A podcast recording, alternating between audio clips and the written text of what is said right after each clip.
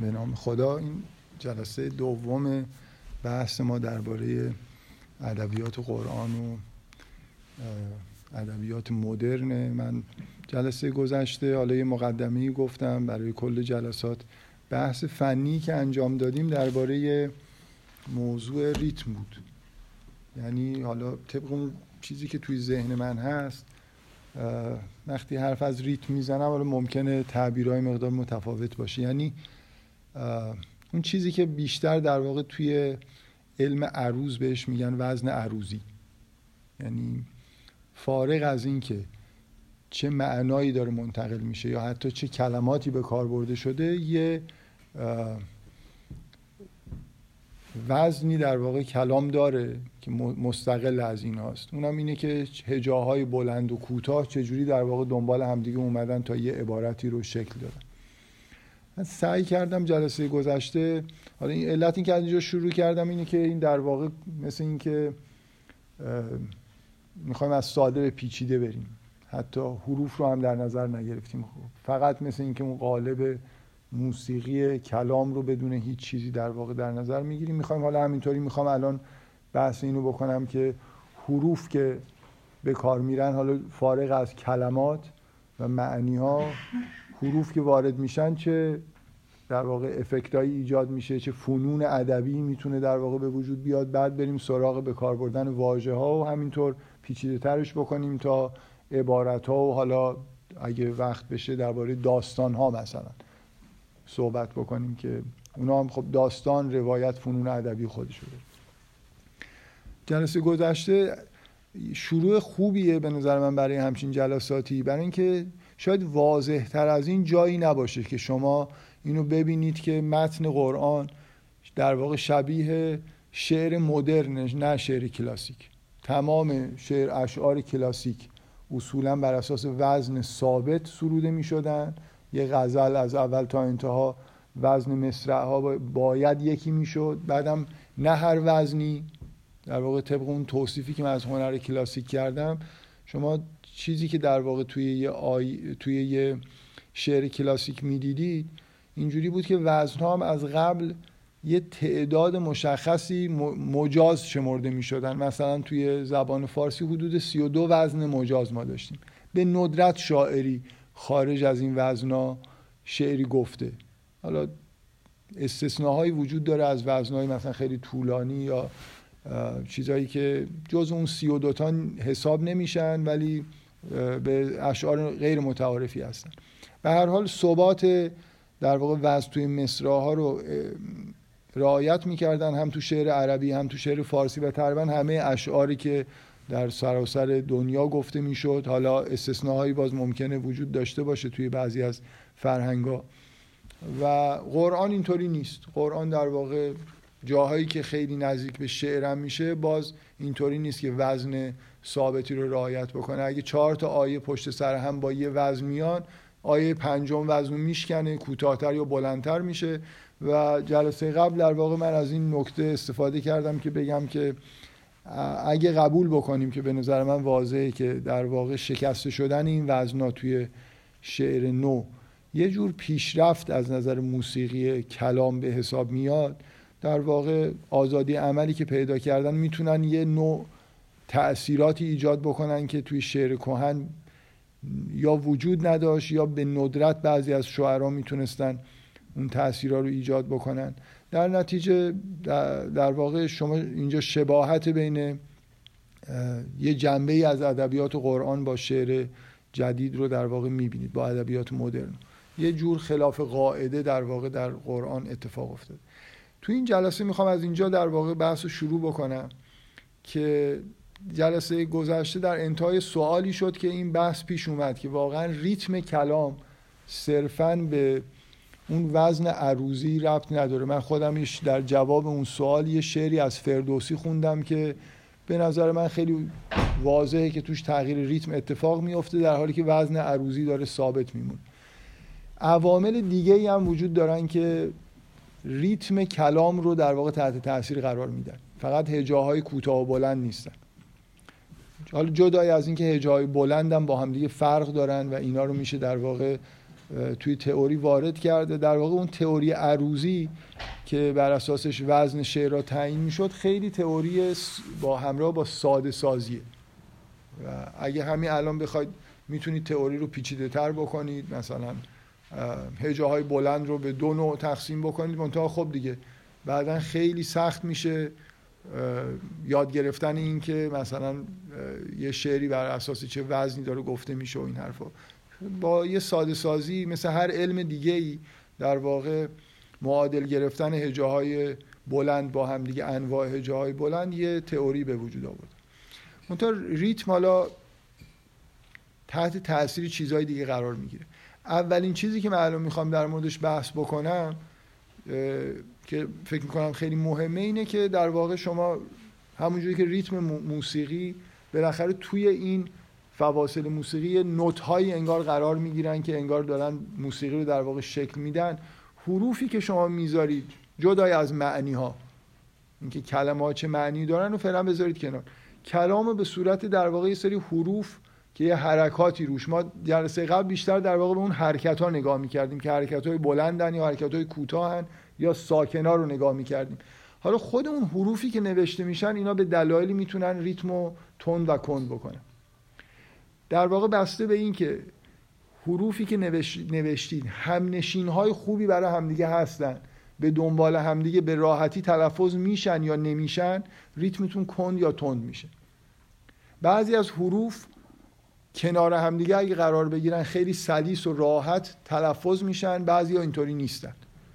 مثلا فرض کنید مثال خیلی سادهش. ما حروفی که بهشون میگیم حروف به اصطلاح لبی. اونای مثل میم و ب که تقریبا زبان هیچ نقشی توی تلفظشون بازی نمی‌کنه.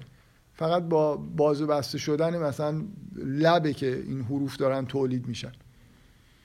شما اگه یه تعداد میم رو دنبال همدیگه مثلا فرض کنید می می می می اینجوری بگید. میما با همدیگه خیلی خوب دنبال همدیگه میان. میم و به هم دنبال هم خوب میاد. کنار همدیگه اگه بشینن. ولی یه،, یه حرف مثلا که از لب میاد با یه حرفی که از حلق میاد ممکنه هم های خوبی نباشن.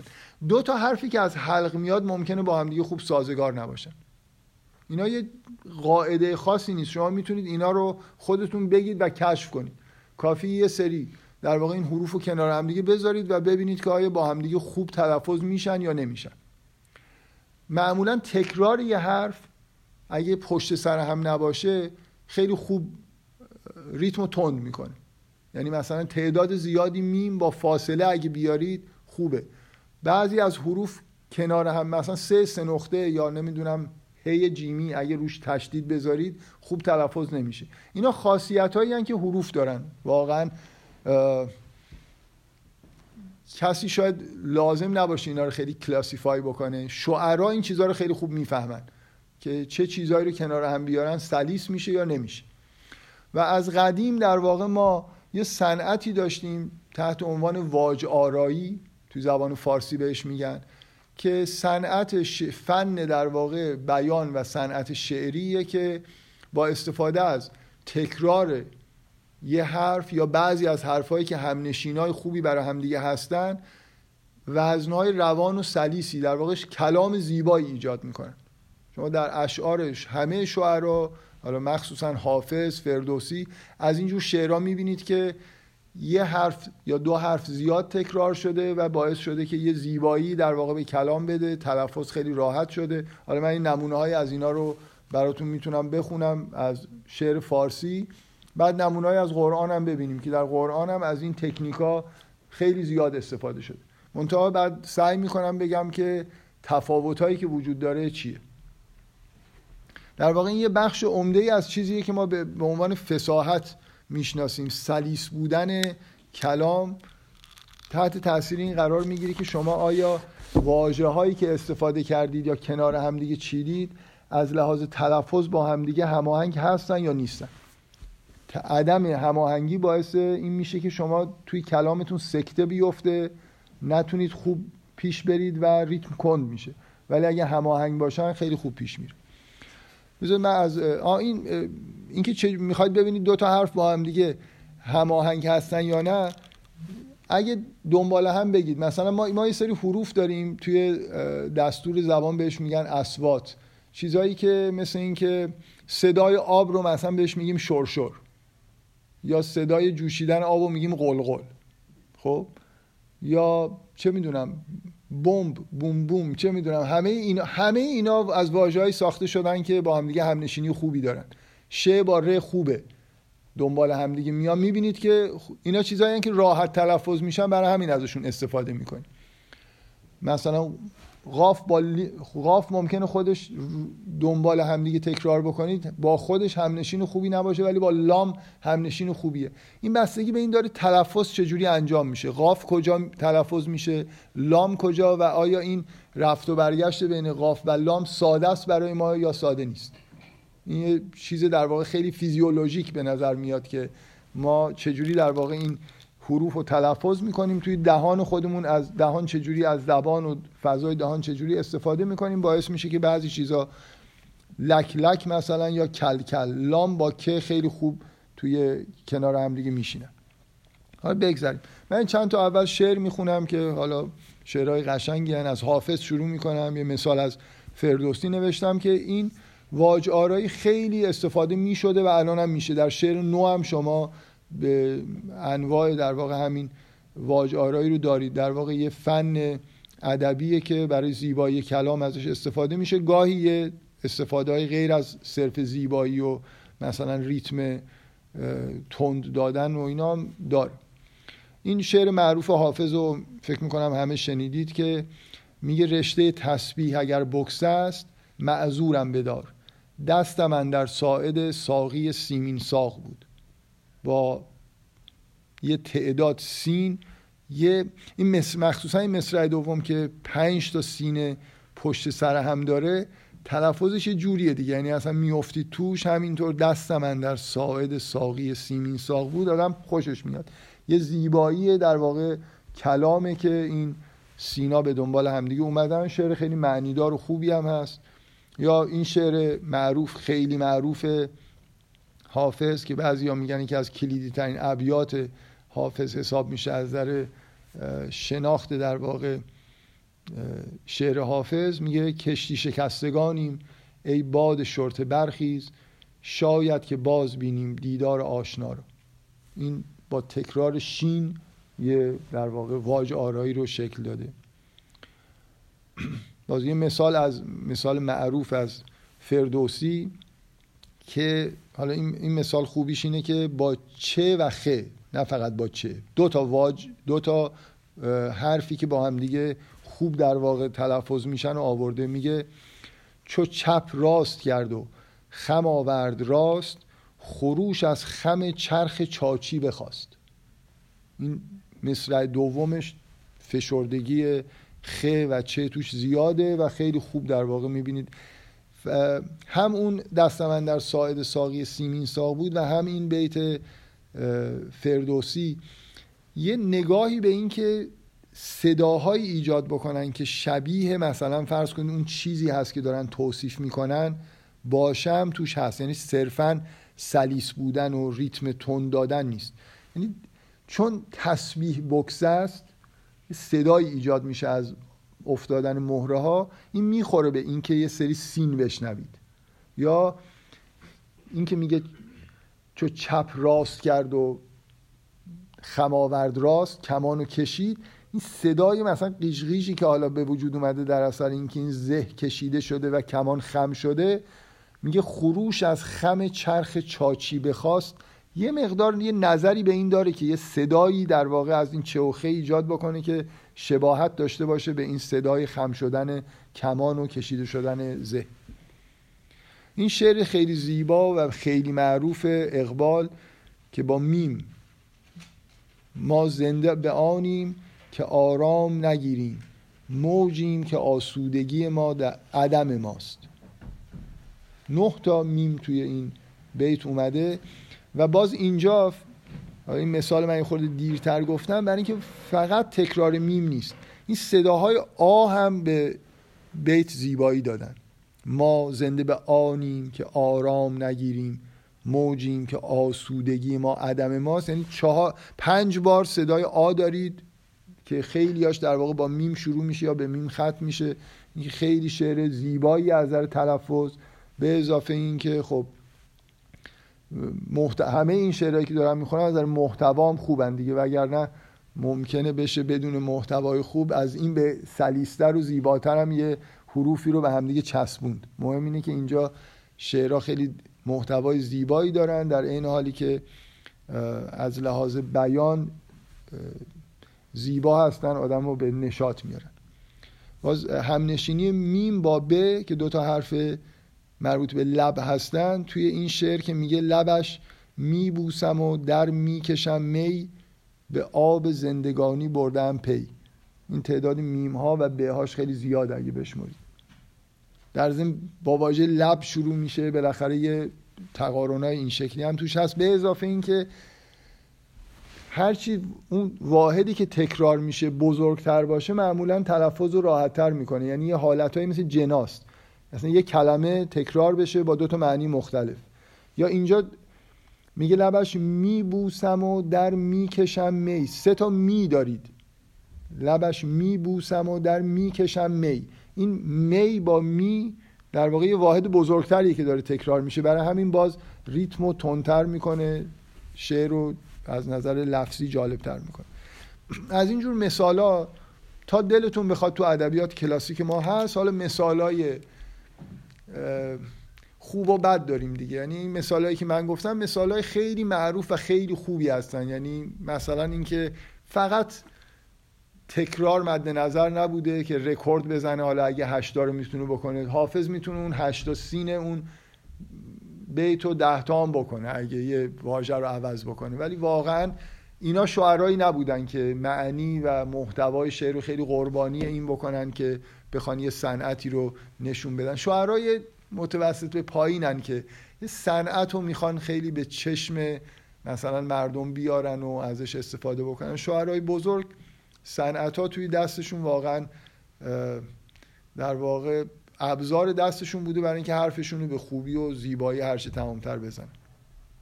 حافظ ویژگی اصلا شعرش اینه که تقریبا این هر بیتش رو نگاه کنید اگه یه حرف تکرار نشده دو سه تا حرف مثلا تز سه یه سری حرفایی که تلفظ زیبا می‌کنن و راحت می‌کنن کنار همدیگه اومده. خیلی خیلی این در حافظ زیاده.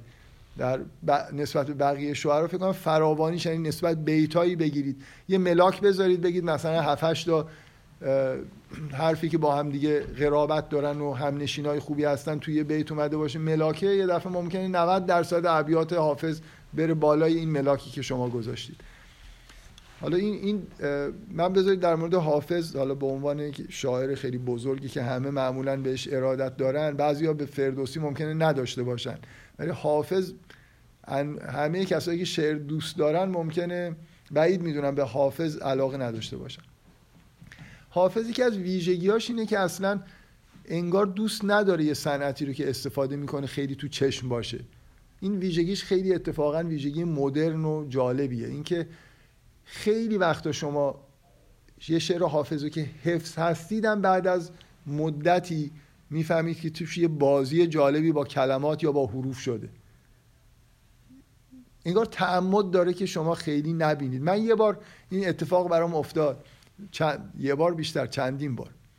حالا این یه بارش خیلی نکته جالبش اینه که یه نفر یه خط نوشته بود و این شعر دوش وقت سهر از این همه حفظن هستن. دوش وقت سهر از غصه نجات هم دادن و در آن ظلمت شب آب حیات هم دادن.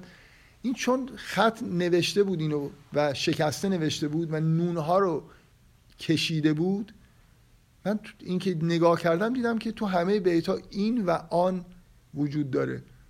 یعنی یه جوری هی میگه این آن تو اون مصرع این دفعه میگه آن این و اینو تا آخرش یه جوری سعی می‌کنیم بازی با این و آن رو اینقدر شعر با معنیه که آدم وقتی داره می‌خونه اصلا این چیزاشو نمی‌بینه. یه بار همینجوری برای خودم داشتم میخوندم این بیتو که بر سر آنم که گرز دست برایت دست به کاری زنم که قصه سرایت یه دفعه متوجه شدم که این دست و سر جاش تو این دوتا مصرع عوض شد. بر سر آنم که گرز دست براید دست به کاری زنم که قصه سر خب شعر اینقدر قشنگ و با معنیه که شما نمی‌بینید.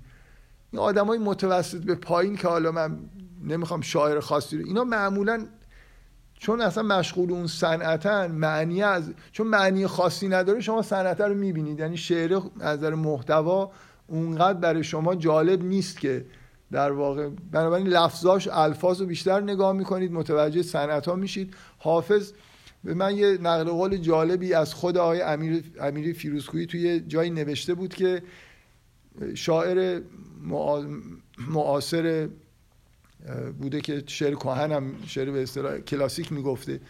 ایشون یه بار گفته که من دو بار در طول عمرم در موقع خوندن شعر حافظ غش کردم. از حال رفتم. و بعد توضیح داده که هر دوبارش برای خاطر این صنایع لفظی بود نه برای معنیش. یعنی یه دفعه فکر کنید بعد از چهل سال متوجه شد که اینجا یه اتفاق عجیبی توی این الفاظ و اینا افتاده که این تال ندیده بوده و از شدت هیجان از حال رفته. خلاصه خودشون شاعر بوده. فکر کنم یه چیز عمی متوجه بوده که این چقدر مثلا این کار سخته. حالا ببر من لازم نبود که از حافظ قدردانی بکنم ولی چون چیزهایی که اینجا مثال زدم دو تاش از حافظ بود. فکر می‌کنم این ویژگی شعر حافظه که با استفاده کاملا غریزی خیلی درست از حروفی که با هم دیگه سازگارن یه جور زیبایی لفظی به شعراش میده که خیلی حالت روان و خوبی داره که توی اشعار خیلی از شعر رو نمی‌بینید.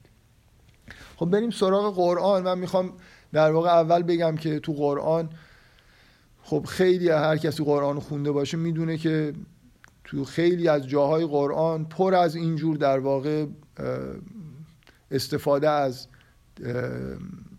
حروف مثلا تکراری یا حروف با هم نشینی بالا برای اینه که کلام در واقع زیبا بشه. فراوان در تمام حالا بعضی سوره های جزء سیوم به دلیل ریتم مثلا تند و آهنگینی که دارن بیشتر شاید آشنا باشن ولی شما در تمام سوره های قرآن حتی جایی که احکام داره گفته میشه یا درباره یه چیز خیلی ساده ای که حالت شاعرانه ندارم صحبت میشه از این دقت بکنید از این بازی های در واقع با حروف این کلمه بازی رو در مورد کلام خدا به کار بردن یه خورده کراهت داره ولی بالاخره حالا ما می‌فهمیم منظورمون چیه.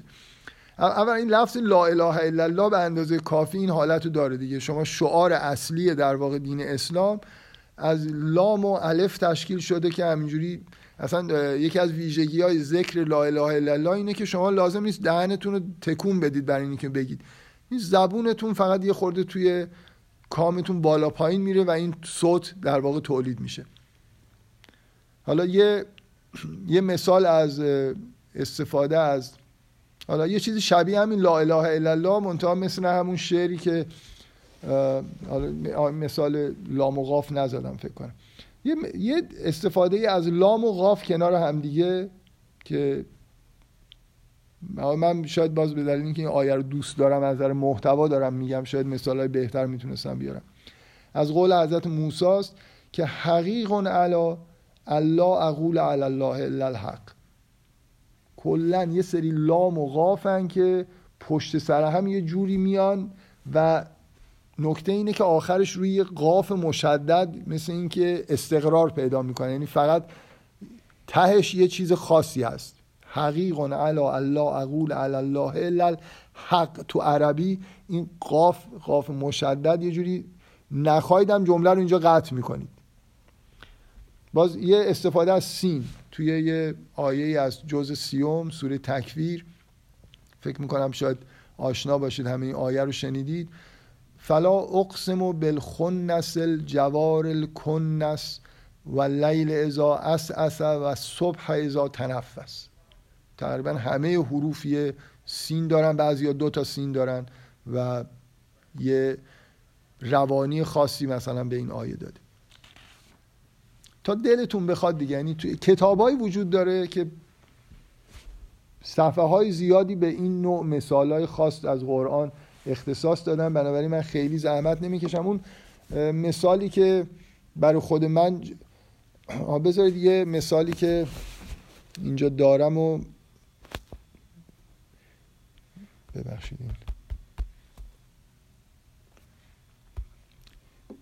یه مثالی که حفظ نیستم بذارید از روی این بخونم. میگه بذارید بازی میگه لقد سمع الله قول الذين قالوا. ان الله فقیر و نحن اغنیا سنکتب ما قالوا و قتلهم الانبیاء به غیر الحق. با قاف و غین همینطور نمی‌دونم چند تا قاف و غین داره. ده تا. ده تا قاف و غین توی این آیه اومده و یا این یکی آیه که میگه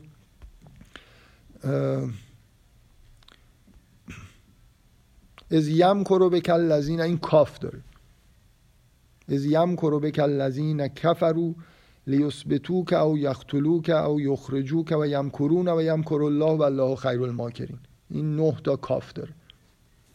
از این چیزا زیاده دیگه. یعنی اصلا کلا مثل همین شعر حافظ که من میگم شما این صنایع لفظی از در حروف و تقریبا هر آیه قرآن بردارید یه چیزایی توش می‌تونید پیدا بکنید.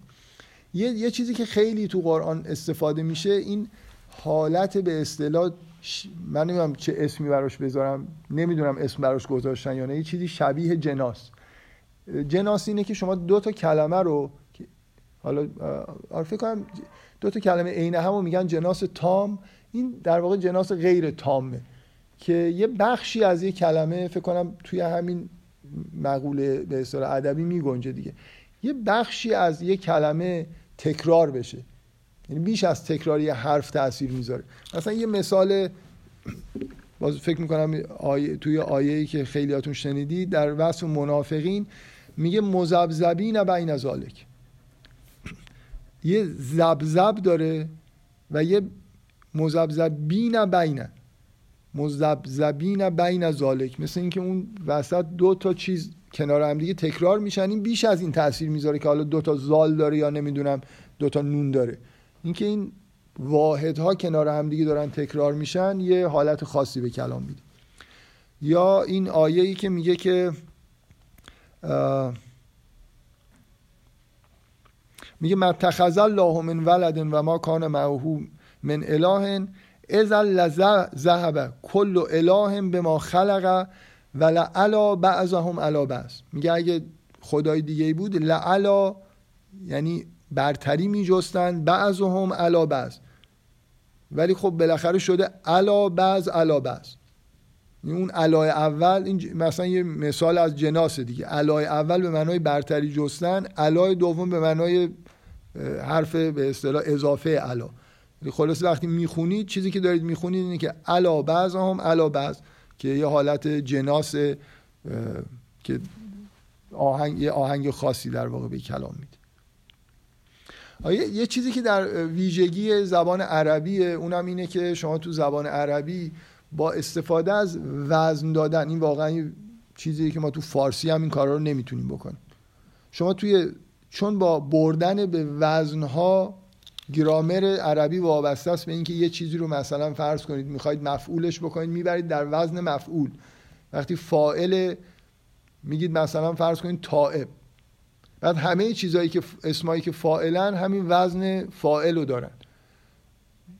این باعث میشه که بتونید جمله های آهنگین خوبی بسازید که از این استفاده در واقع از ویژگی های گرامر عربی هم تو قرآن تا دلتون بخواد آهنگ در واقع تولید شده برای آیات.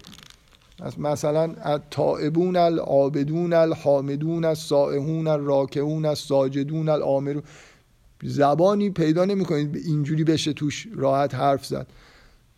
آمرون بالمعروف و ناهون عن المنکر و الحافظون لحدود الله و بشر المؤمنین.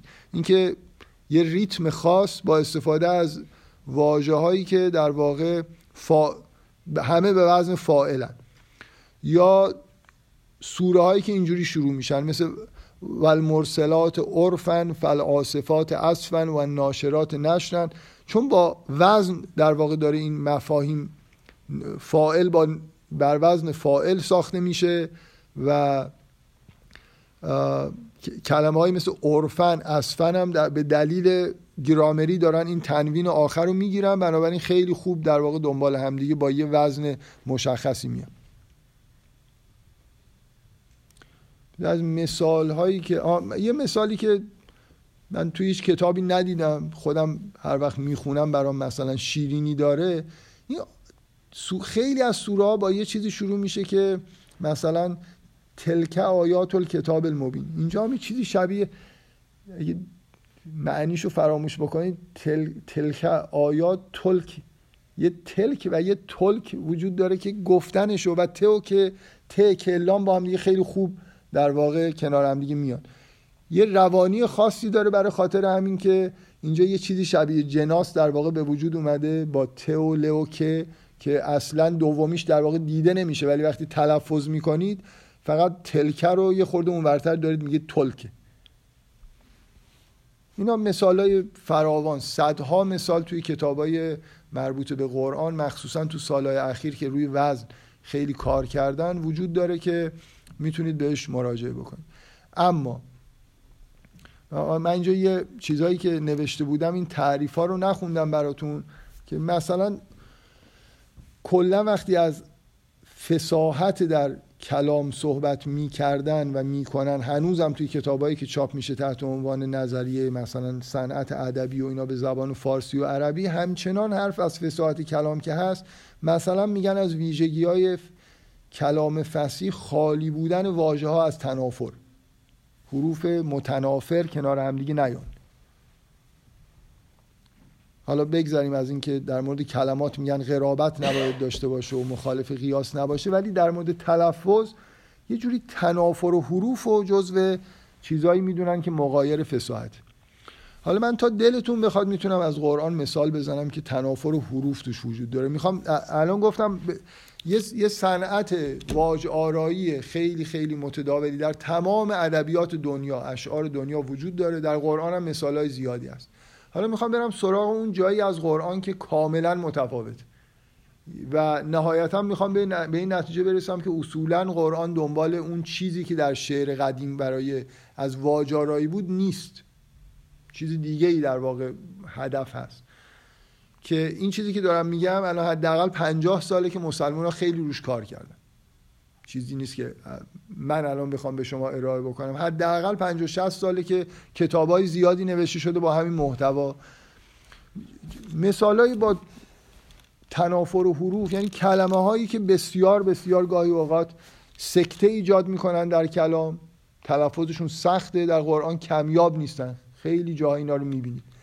یعنی لزوما آرایش های حروف در قرآن برای سلیس شدن و زیبا شدن و ریتم تند ایجاد کردن نیست. گاهی درست برعکس می‌خواد که یه ریتمی شکسته بشه از یه واژه استفاده میشه که اصلا تلفظش ساده نیست تنافر و حروف داره.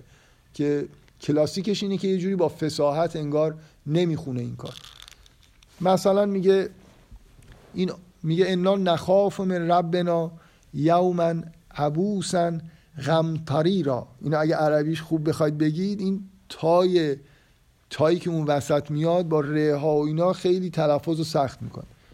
در مورد قیامت میگه فیضا جاعت ساخه یه, یه دونه تشدید روی صاد یه دونه بلا فاصله تشدید روی خه که هر جوری بخواید بخونید اینو نمی‌تونید تند بخونید. به اضافه این که از عربی وقتی یه تشدید بعد از آ هست آ رو باید بکشید. بنابراین اینجا حالا اگه نخوایم بگیم نمی‌خوایم بگیم کلام زشت میشه. کلام به اصطلاح فخیم میشه درشت میشه. حالت روانی خودش رو از دست میده. این کاریه که شما خیلی تو ادبیات کلاسیک کم می‌بینید که شاعر یه جایی مثلا یه اصلا رسما الان این تعریفی که خوندم خیلی جای تعریف های مشابه می‌بینید. استفاده از کلماتی که اینجوریان یه جوری مخالف با فساحت دونسته می‌شد. برای اینکه کلامو از روان بودن مینداخت. تو قرآن بارها و بارها یعنی مثلا وقتی که می‌رسه به توصیف جهنم یا قیامت می‌خواد یه چیز هولانگیزی رو برای شما بیان بکنه اصلا اینطوری نیست که دیگه واژه ها مثل پرنیان روان و نرم باشن کنار هم دیگه بلکه یه حروفی کنار همدیگه میان با تشدید که یه حالت شدتی در واقع ایجاد می‌کنن. یه حالت به اصطلاح در واقع غیر روان با سکته ایجاد مجبورتون می‌کنن که یه واژه رو در واقع انگار با طول و تفصیل تلفظ بکنید که طبق تعریف کلاسیک خیلی با فساحت نمی‌خونه. یه بذار یه آیه که فکر می‌کنم از سید قطب این مثال و مفصلا مطمئن نیستم ولی فکر می‌کنم مثال و سید قطب مفصل در موردش بحث کرده.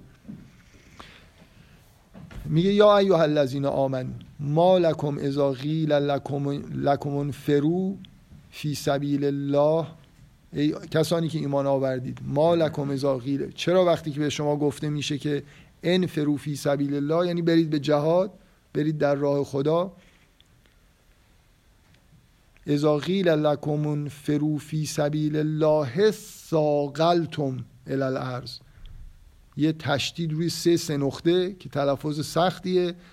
آی روی یه قاف ساقلتم الالارض سید قط میگه برای اینکه روون میاد تا اونجا که اذا قیل لکم فرو فی سبیل الله اینا اینجا که اینا استاقلتم یعنی میگه چرا میچسبید به زمین؟ چرا سنگین میشید و رو زمین میمونید نمیرید؟ اینو میگه عمدن یه جوری میگه که شما همین انگار سنگینی رو احساس بکنید که اینا نرفتن. اگه این همینجور روان ادامه پیدا می‌کرد انگار با اون چیزی که داره گفته میشه هماهنگ نمی‌شد. تا یه جایی که حکم داره میاد روان ادامه پیدا می‌کنه. وقتی به این عمل اینا می‌رسه یه واژه‌ای اومده که می‌تونست واژه دیگه ای باشه. یعنی کلمه سقل خیلی همچین واژه اجباری نیست اینجا. می‌خواد بگه که نمیرید به جهاد. می‌تونست از یه واژه های مثلا نر... مثلا لم بگه لم مثلا تصبو نمیرید که این حالت نداشته باشه. ولی این واژه واژه‌ای که اینجا خوب کلامو در واقع متوقف می‌کنه اون ریتم رو میشکنه برای خاطر اینکه با معنایی که در واقع ازش داریم می‌گیریم تطابق داره. اختربت ساعت و شق القمر. این روانی به اون معنایی که انتظار داریم نداره. یه سری قاف توش هست ولی این تشدیدایی که روی قاف میاد قاف کلا حرفیه که توی عربی شدید تلفظ میشه. این اقتربت ساعت و وانشق القمر. یه روی سین با یه کشیدن آ بعدم وانشق القمر. توصیف یه اتفاق مهیبیه که قراره در قیامت بیفته بنابراین طبیعیه که انتظار نداشته باشی. شما در مثل اینکه یه نفر بیاد درباره یه صحنه فجی یه کلام پرنیان مانند به شما بگه. احساس می‌کنید که خیلی کار هنرمندانه ای کرده. قرآن چیزی که رعایت می‌کنه این نیست که همه جا کلمات روان و فسیح به معنای کلاسیک باشن بلکه بسته به اینکه چه محتوایی داره بیان میشه کلام درشت میشه نرم میشه یه جایی توقف پیدا می‌کنه. واجه های استفاده میشن که به شدت تلفظشون ممکنه دشوار باشه و این چیزیه که در تمام قرآن شما می‌بینید همونطوری که ریتم من آخر جلسه گفتم که ریتم یه جوری در قرآن. بسته به اینکه چی داره گفته میشه. اگه آیات احکام ارث با یه ریتم خاصی مثلا خوب دارن بیان میشن همینطور این ریتم تا آخرش حفظ میشه. اگه یه جایی درباره قیامت داره صحبت میشه اگه یه چیزی مثلا ریتم تند باش مناسبه ریتم تند استفاده میشه اگه نه ریتم مطابق با معناست. این واجارایی هم به شدت یعنی این بیشتر حتی از ریتم به چشم میاد که در واقع ریتم همراه با این واجارایی به نوعی در واقع سعی می‌کنه که معنا رو انگار یه جوری از نظر موسیقیایی چیکار بکنه؟ مثل اینکه متناظر موسیقیایی معنا رو در واقع بسازه. این اتفاقی این چیزی که میگم 50 60 ساله که مسلمونا خیلی مطالعه کردن اینه. فکر می‌کنم اولین بار سید قطب توی کتابش این موضوع رو بیان کرد و مثال اینقدر مثالای خوب و جالبی آورد که همه قانع شدن که اینجا ماجرا اصلا انگار چیز دیگه ایه یعنی ما نباید درباره فساحت قرآن به معنای کلاسیک صحبت بکنیم. این یه مثل اینکه یه تکنیک دیگه ایه که خیلی برای توی ادبیات کلاسیک شناخته شده نیست. بازم شناخته نشده بودن به این معنا نیست که هیچ نمونه ای در ادبیات کلاسیک نتونید پیدا بکنید که یه شاعری یه همچین کاری رو در واقع انجام داده باشه. مسئله اینه که عرف نبوده و حالا حالت استثناء پیدا می‌کنه. همون جوری که تغییر ریتم توی اوزان عروزی کار استادانه ای که بعضیا کردن ولی اینجوری نیست که همه موفق شده باشن یا به خوبی تونسته باشن انجام بدن. این بذارید من یه مثالی می‌خوام بزنم. واقعا نظر منطقی جاش اینجا نیست ولی چون احساس می‌کنم که چند جلسه بیشتر صحبت قرار نیست بکنم و به این موضوع اصلا نمی‌رسم دوست دارم که همینجا این مثال ها رو بگم. حالا اگه وقت شد درباره داستان ها و دیالوگای قرآن یه جلسه جداگانه گذاشتیم می‌تونم این بحث رو تکمیل بکنم. می‌خوام یه مثالی بزنم. حالا باز این مثال چهار تا مثال الان از این حالت فخامت و درشت شدن کلام متناظر با محتوایی که داره گفته میشه زدم توی کتاب سید قطب و ده ها کتاب دیگه که بعدش نوشته شده از جمله قرآن شناسی آقای فولادوند به زبان فارسی. این کتاب های عربی هم خیلی هاشون به فارسی ترجمه شدن انگلیسیش هم که حتما موجوده. مثال خیلی زیاد می‌تونید پیدا بکنید. من رد میشم از این. ولی این مثالی که می‌خوام بزنم زیاد معروف نیست و عرف نیست دربارش صحبت کردن. اونم اینه که شما به عنوان نمونه در واقع کامل این که چیزی که بیان میشه با محتوا در واقع شیوه بیان با محتوا سازگاره و اینجوری نیست که مثلا فرض کنید من نمونه ای که می‌خوام بگم اینه. همونطوری که این درست نیست اگه بگیم که همه آیات قرآن روانن.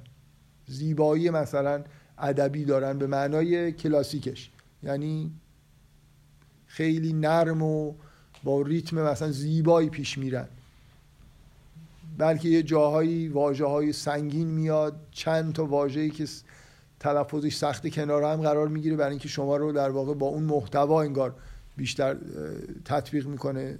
می‌خواد در واقع شما رو در جریان معنا و محتوا بذاره تا اینکه یه زیبایی ظاهری به کلام بده. به همین معنا شما به هیچ وجه نمی‌تونید بگید که مثلا فرض کنید پیامبران در قرآن زیبا صحبت می‌کنن. یا نمی‌دونم مؤمنین زیبا صحبت می‌کنن. یا کفار زشت صحبت می‌کنن. هیچ قاعده این شکلی ندارید. واقعا بستگی به این داره که کی گفته و چجوری گفته. من مثالی که خیلی دوست دارم اینه که یه مقدار شما به سخنرانی های فرعون در قرآن یه, بار سرچ بکنید این جایی که فرعون صحبت می‌کنه چقدر زیبا صحبت می‌کنه. حرفای حالا کفر آمیز خودشو بسیار زیبا میگه. چرا؟ برای خاطر اینکه واقعا فرعون شخص بلیغی بوده. زیبا سخن می‌گفته. اینطوری نیست که پیامبرانی هم هستن که با لکنت صحبت می‌کنن. از جمله حضرت موسی. من این مثال بذار اول یه جمله زیبا از من اگه یه نفر قرآن نخونده باشه خیلی حفظ نباشه و خیلی آشنا نباشه این خیلی خوبه که ازش بپرسید که این جمله رو فکر می‌کنید کدومی که از پیامبران گفته؟ که میگه ما اهدیکم الا سبیل الرشاد. میگه قال فرعون ما اریکم الا ما ارا و ما اهدیکم الا سبیل الرشاد. چقدر جمله موثری آدم. یه لحظه تحت تاثیر قرار می‌گیره میگه من نمی‌بینم ما اریکم الا ما ارا. نشونتون نمیدم جز اون چیزی رو که می‌بینم. و ما اهدیکم الا سبیل الرشاد. و هدایتتون نمی‌کنم غیر از به طریق به راه رشد. خیلی حرف در موقع من اینو همیشه تذکر میدم که اون جایی که به موسی وحی میشه میگه که وجعلی وزیرم من اهلی هارون اخی. بعد یه جایی میگه هو افسه منی. از اونجا موسی میترسه که قراره بره با فرعون بحث کنه. برای اینکه خب فرعون رو می‌شناسه از دوره بچگی می‌دونه که این زبان آوره. یعنی این هر چقدر می‌خواد موسی بره خطبه بخونه و حرفای جالب بزنه فرعون کم نمیاره. هر جایی که فرعون تو قرآن صحبت می‌کنه در اوج بلاغت. در حالی که موسی وقتی بهش وحی شده مثلا این آیه که همتون احتمالا می‌شناسید اون هول انگیز بودن لحظه وحی که در بیابان داشته می‌رفته یه دفعه یه آتش رو می‌بینه و بعد این ندایی میشنوه که اینی انا, انا الله. در مورد حضرت موسی اینجوری بوده که خداوند مستقیم صحبت کرده دیگه حولش خیلی چند برابر شده تا اینکه فرشته وحی بیاد بالاخره یه واسطه‌ای باشه. موسی کلا حرفایی که اونجا می‌زنه این حالت به اصطلاح مرعوب شدن و به تته پته افتادن توش هست که میگه ربش رهلی صدری و یسر لی امری. وحل العقدة من لسانی یفقه قولی وجعل لی وزیرم من اهلی هارون اخی این تتپتش اینجاست که خب لازم نیست بگه که وحل العقدة من لسانی یفقه قولی برای خدا توضیح میده که این چیز زبان منو مثلا بردار اینکه مشکلی که حرف زدن دارم یفقه قولی توضیح میده برای خدا برای اینکه حرف منو بفهمم بعد میگه وجلی وزیرم من اهلی بعد به نظرش می‌رسه که خب بگم دیگه منظورم هارونه. اولش نمیگه بعد میگه هارون اخی. یه جوریه دیگه. یا یه جایی که خدا بهش میگه که اون چیزی که چیه تو دستت. میگه این عصای منه که اهوش به ها علاقه توضیحات اضافه میده. یه جوری توی حالت انگار روانی که توی شوکه. این حرف زدن موساس توی اون لحظه. فرعون در اوج بلاغت حرف می‌زنه و از همه بدتر تو قرآن بنی اسرائیل که مؤمنن حرف می‌زنن. هر جایی شما کلام بنی اسرائیل تو قرآن ببینید دیالوگا در حد خندهداری حالت پیش پا افتاده و غیر در واقع بلیغ دارن. یه مثالی که شاید شنیده باشید یه جایی به موسی میگن که به ما چیز بده. از این میگه, میگه که اینا توی بیابان دارن میرن و مدام از تعام آسمانی می‌خورن. در قرآن وصفش اومده که من نه و سلوا. حالا چی بوده؟ مفسرین در موردش زیاد بحث کردن که چی بوده. بعد اینا میگن ما خسته شدیم. پیاز می‌خوایم عدس می‌خوایم مثلا. میان به غر... همینجور با الفاظ چیز یعنی اینا هم اسمم می‌برن. آیه اینجوری نقل می‌کنه که میگه و میگن یا موسا لن نصبر علی تعام واحد فد لنا ربک. اولا همیشه به موسی میگن که تو به خدا بگو. خودشون اصلا کلا رابطه با خدا انگار ندارن. همیشه به موسی میگن تو برو به خدا اینو بگو اونو بگو. زیاد خودشون اهل این نیستن که مثلا دعا کنن چیزی. میگن فد ربک یخرج لنا مما تنبت الارض من بغلها و قصائها و فومها و عدسها و بسلها لازم نیست ها آخرش بیاد. یعنی شما جمله رو روونتر می‌تونید. حتی اگه می‌خواید اینا اولا لازم نیست همه اینا رو اسم ببرن. بعدم لازم نیست که شما آخر همشون هی بگید که بسله ها عدسه ها می‌تونید فاکتور بگیرید. اصلا ها لازم نیست برای اینکه اون چیزی که می‌خواید و اسما رو می‌تونید بگید. یه جور در واقع عدم زبان آوریه دیگه. اینا کلا یه جایی میگن که اون آیه رو فکر کنم یادداشت نکردم. از این چیز آه اتفاقا یادداشت کردم میگه که موسا رفته سامری اون گوساله رو ساخته اینا هم رفتن عبادت کردن و همه چیز به هم خورد. موسا میاد میگه چرا خلاف وعده کردید؟ وعده کرده بودن که غیر از خدا نپرستن. میگن قالو ما اخلفنا ما وعده کرد ما خلاف وعده نکردیم. به ملکنا به چیز خودمون به اراده خودمون.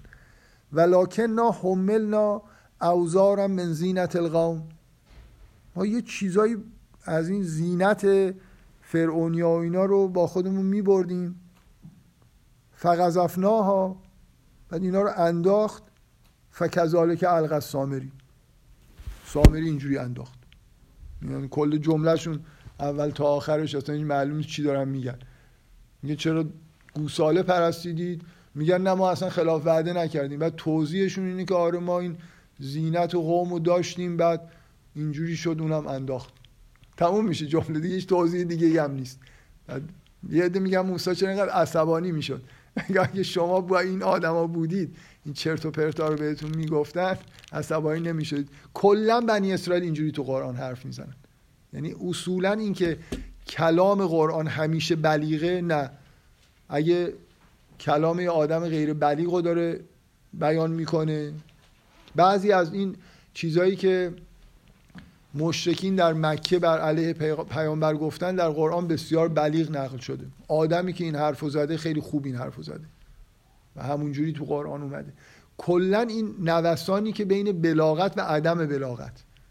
فساحت و عدم فساحت بسته به اینکه چی داره میگه. چی رو می‌خواد برسونه. قرار نیست ما بنی اسرائیل و آدمای بلیغی بدونیم. نبودن. این حرف زدنشون همینجوریه فرعون بود.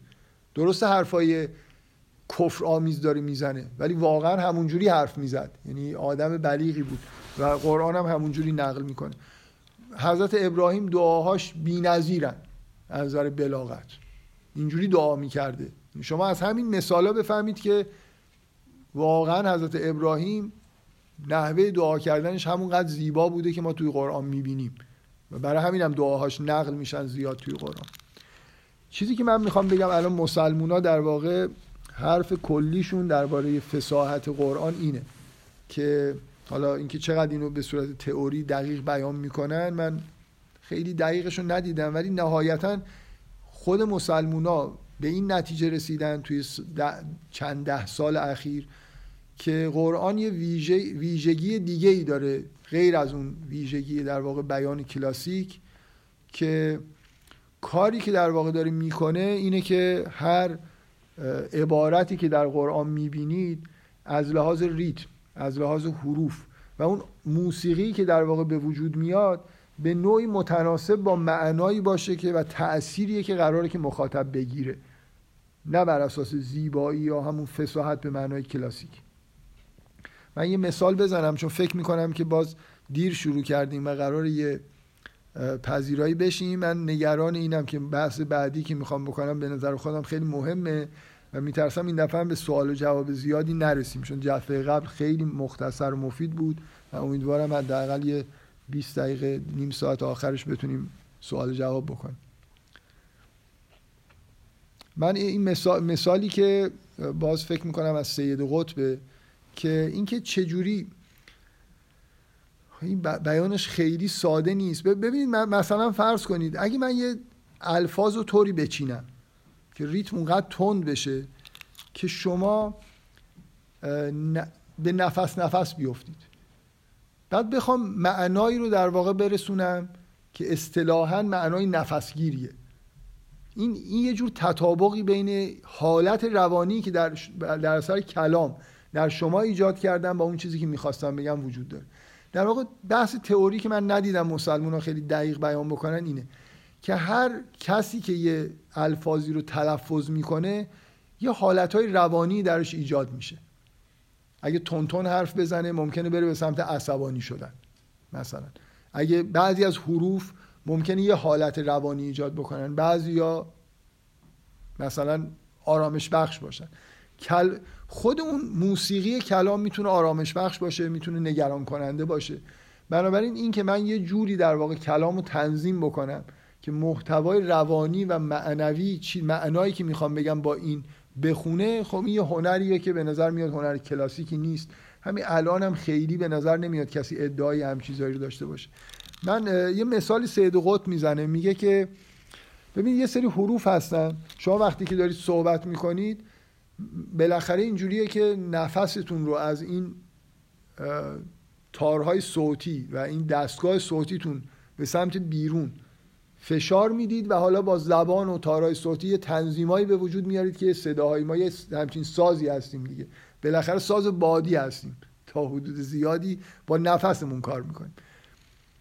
حالا یه, سری حروف هستن در زبان عربی در همه زبان ها که خیلی نفس خالی می‌کنن. میم و به خیلی کم خالی می‌کنن. ولی مثلا فرض کنید اگه بگید ف یا بگید در عربی ه جیمی یا ه دو چشم مخصوصا ه جیمی اصلا با یه حجمی از نفس. ساد که به اصطلاح عربا میگن ویژگی سفیر داره نفس خالی می‌کنه. یه سری حروف نفس خالی می‌کنن.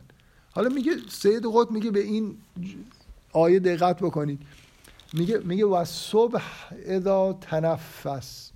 تقریبا نفستون میگه این آیه رو که میگید باید نفس بکشید. نفستون با این چهار شش تا مثلا حرف نفس خالی کن توی این دوتا عبارت هست. میگه چون نفستون خالی میشه با این که داره میگه و صبح ازا تنفس به این حالتی از صبح اشاره می‌کنه که آدم وقتی میاد بیرون هوا خیلی مثلا تمیزه دوست داره نفس بکشه. میگه و از صبح ازاد صبح که نفس نمی‌کشه. منظور حالتی از صبح که با نفس ما مثلا یه جوری هماهنگه. یعنی ما نفس می‌کشیم. انگار صبح داره نفس می‌کشه. و از صبح ازاد تنفس شما رو ظرف مدت کوتاهی نفستون رو در واقع قطع می‌کنه که مجبورید نفس بکشید با این آیه هماهنگ. یه مثالای این شکلی سید قط می‌زنه. این چیزی نیست که به این راحتی بشه. در واقع روش استدلال کرد برای خاطر اینکه اون علمش به نظر من وجود نداره. من فقط طول کشید متاسفانه.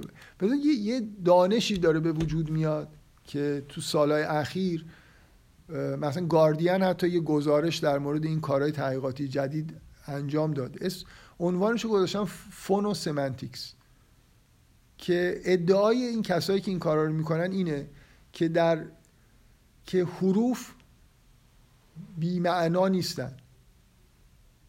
برای خاطر اینکه حالت دارن دیگه. میم مثلا برای ما یه حالتی داره. اینه که در واقع تحقیق اینا انجام دادن در نهایت تعجب خیلی از آدمایی که خلاف این فکر می‌کردن نشون میده که چقدر در زبانهای دور از هم واجه هایی داریم که از لحاظ تلف... معنی مشترک دارن و از لحاظ تلفظ به هم نزدیکن در حالی که ما مطمئنیم که اینا از زبان های هم ریشه نیستن.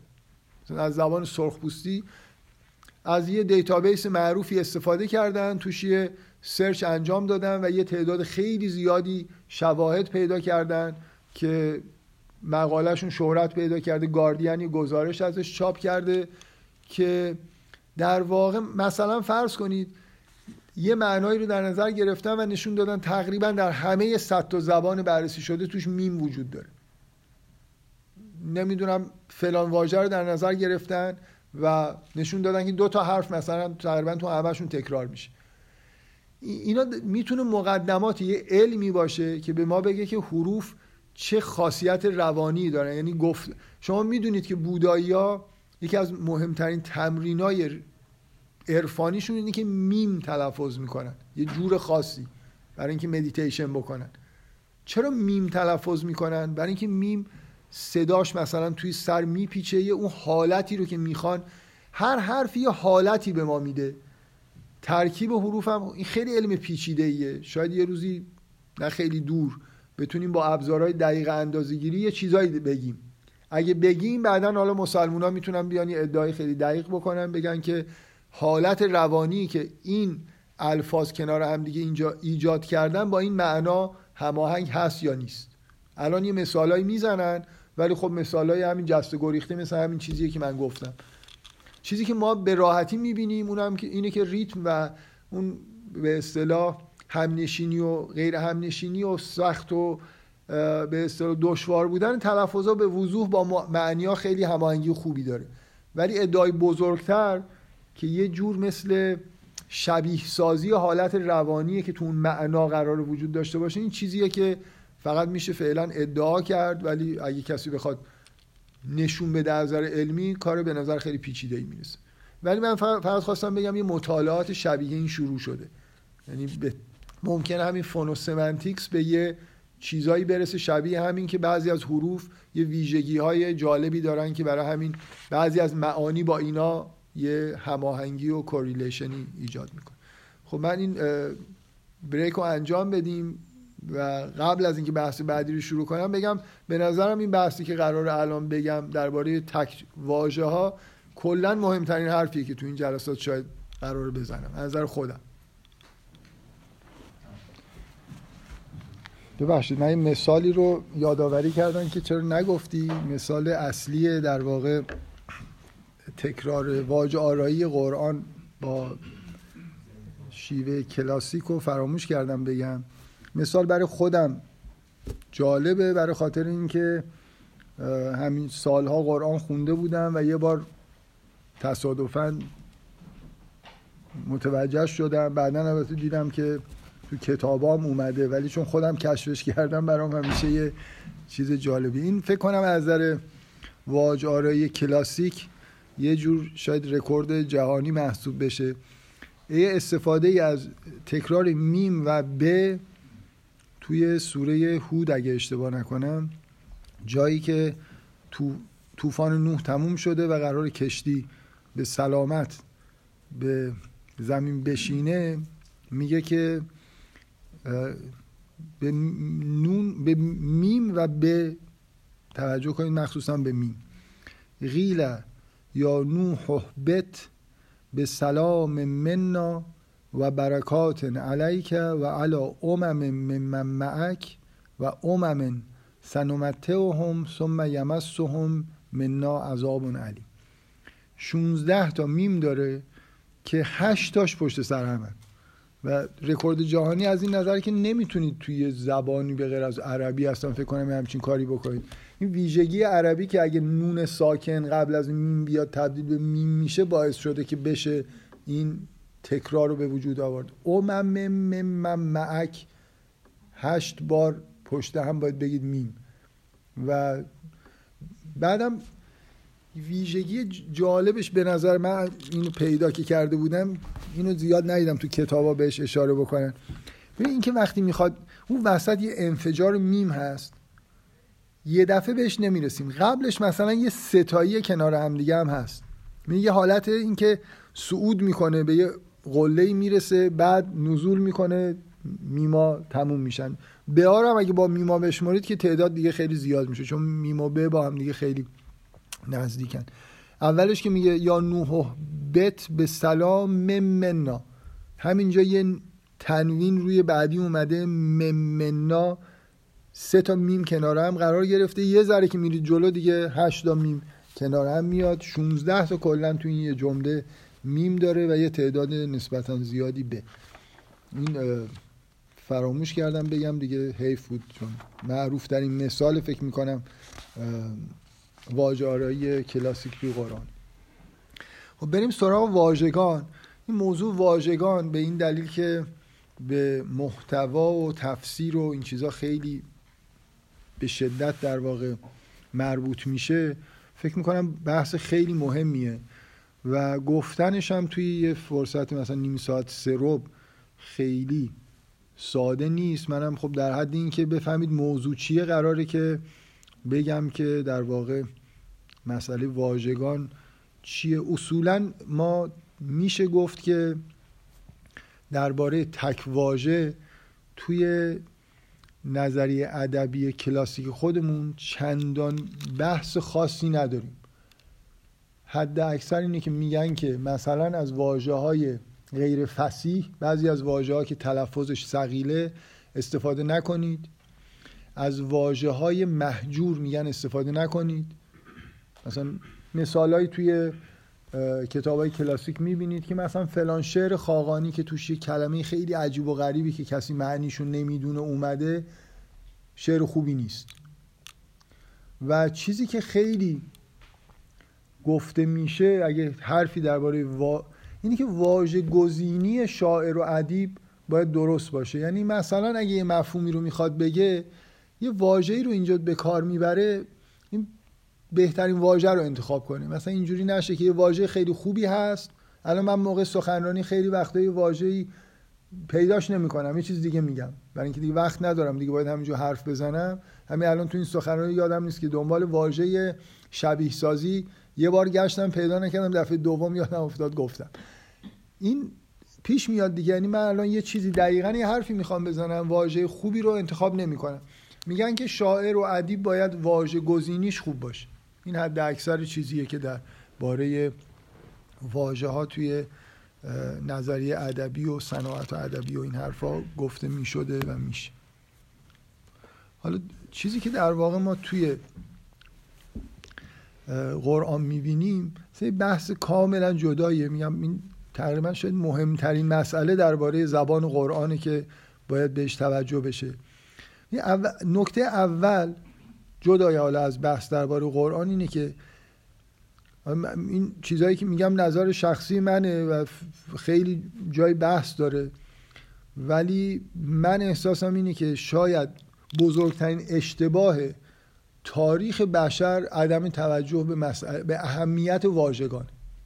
واژگان یه زبان از هر چیز دیگه ای برای بیان و کشف حقیقت مهمتر. یعنی مهمترین ابزاری که شما باید داشته باشید برای اینکه بتونید حقیقت رو کشف بکنید اینه که واژگان مناسبی داشته باشید و استفاده بکنید.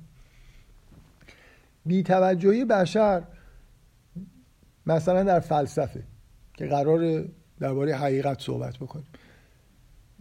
اینجوریه که اصلا انگار متوجه این نیستن که ما واژه درست و غلط داریم. درست و غلط رو فقط به گزاره نسبت میدن. در حالی که به معنای واقعی کلمه ما واجه های غلط داریم. واجه هایی که به چیزی اشاره نمی‌کنن. اشتباهی اصلا وضع شدن.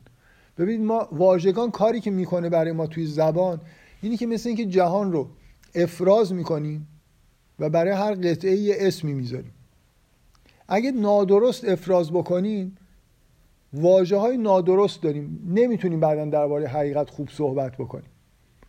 این بیتوجهی به اینکه واژه ها باید درست باشن. از واجه هایی استفاده بکنیم که به یه معنی های در قرآن. حالا من این مثالی که می‌زنم نه شاهده نه درباره موضوع تو قرآن صحبتی که می‌خوام بکنم. دو بار در از قول پیامبران در قرآن میشنوید که مشرکین میگن که شما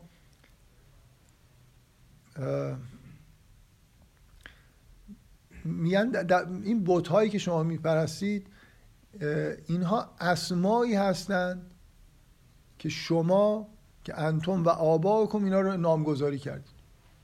بوت ها یه سری اسم اصلا چیزی وجود نداره. یه چیزی من گفتم برای خودم یه مفهومی یه چیزی در نظر گرفتم یه اسمی هم گذاشتم. نامگذاری که میشه انگار رسمیت پیدا می‌کنه. حالا میشه دربارش حرف زد. هزاران واژه میشه پیدا کرد در همه زبان ها که اینا درست وضع نشدن به چیز درستی در عالم خارج اشاره نمی‌کنن. در واقع خود واژه بیماره واژه درستی نیست. و ترکیب های واژه من یه بار مفصل بحث کردم. الان نمی‌خوام بحث بکنم. ولی اشاره می‌کنم که مثلا فرض کنید غریزه جنسی. غریزه جنسی الان از نظر شما بدیهیه که ما چیزی به اسم غریزه جنسی داریم. ولی من می‌تونم یه جوری باهاتون بحث بکنم که مطمئن بشید که این واژه اشکال داره. یعنی در, در واقع یه تئوری پشتشه که اون تئوری درست نیست. و اگه اون تئوری رو نپذیرید اون وقت اصلا نمی‌تونید از این واژه استفاده بکنید. هزاران واژه و ترکیبای واژه‌ای هست که ایراد دارن. بنابراین اصولا این چیزی که توجه به زبان از جمله توجه به واژگان حداقل 100 ساله می‌دونید یه اصطلاحی وجود داره میگن linguistic turn مثلا تو فلسفه. نزدیک 100 ساله که ما وارد یه دوره یه turn linguistic داشتیم. اونم اینه که هم در فلسفه هم در خیلی جای دیگه بشر توجهش به اهمیت زبان جلب شده. فلسفه قرن 19 هم مثلا بحث زبان توش نیست در حالی که الان فلسفه زبانی که از مهمترین بخشای فلسفه مثلا تحلیلیه که فلسفه آکادمیکی که در واقع دربارش بحث می‌کنیم. تازه فلسفه قاره‌ای مثلا این آدمای پست مدرن و اینا به زبان فوق العاده اهمیت میدن. اینکه زبان مهمه و بار در واقع معنایی داره. واژگان با خودش یه بار تئوریک مثلا حمل می‌کنه. بنابراین اگه این واژه ها رو بپذیرید یه حرفای دیگه ای رو هم انگار پذیرفتید که این واژه ها رو رسمیت این واژه ها رو پذیرفتید. این بحث ساده ای نیست. منم نمی‌خوام واردش بشم. لازم ندارم واقعا چون بیشتر بحث ادبی داریم می‌کنیم. نکته ای که هست اینه که حداقل توی این بعد از لینگویستیک ترن ما می‌دونیم که مجموعه واژگان و زبان هر زبانی یه فرهنگ همراه خودش داره. این چیز خیلی متداولیه که میگن که یعنی من اگه به زبان فارسی صحبت بکنم یا به زبان عربی خود این زبان یه بار, بار معنایی و فرهنگی توش هست که بستگی داره. مثلا فرض کنید حالا من مثال خیلی پیش پا افتاده می‌زنم. اسکیموها برای برف مثلا سی تا واژه دارن. ما یه دونه واژه بیشتر نداریم. از روی این می‌تونید بفهمید که اونا شرایط زندگیشون چجوریه. از روی مف... مثلا ژاپنی ها صدها واژه تو زبانشون وجود داره که مربوط به احساسیه که نسبت به طبیعت آدم می‌تونه داشته باشه. نشون میده که تو اون فرهنگ طبیعت چیز خیلی مهمیه. شما اگه توی ژاپن بزرگ بشید و زبان مادریتون ژاپنی باشه و اون صد تا واژه رو ببینید. اون واژه ها باعث میشن که شما احساستون نسبت به طبیعت بیشتر از یه آدمی باشه که توی یه فرهنگی زندگی می‌کنه که واژه‌ای نداره یا کم داره. برای اینکه وقتی این تمایزا رو بذارید آدما که میرن تو طبیعت توجهشون به اینه که الان از اون نوع حس دارن یا از این نوع حس اسم داره این احساسات. بنابراین به حسای خودشون نسبت به طبیعت توجه می‌کنن. حداقل کاری که واژه ها می‌کنن اینه که توجه ما رو به یه موضوعاتی جلب می‌کنن. این حداقلشه. هزار تا کار دیگه هم می‌کنن. بنابراین سوال اینه که اگه الان این ایرادی که بعضیا می‌گیرن که میگن که فرهنگ عربی در قرآن انعکاس پیدا کرده. بنابراین این چجوریه که خداوند وحی کرده ولی یه عناصر فرهنگ عربی در قرآن هست.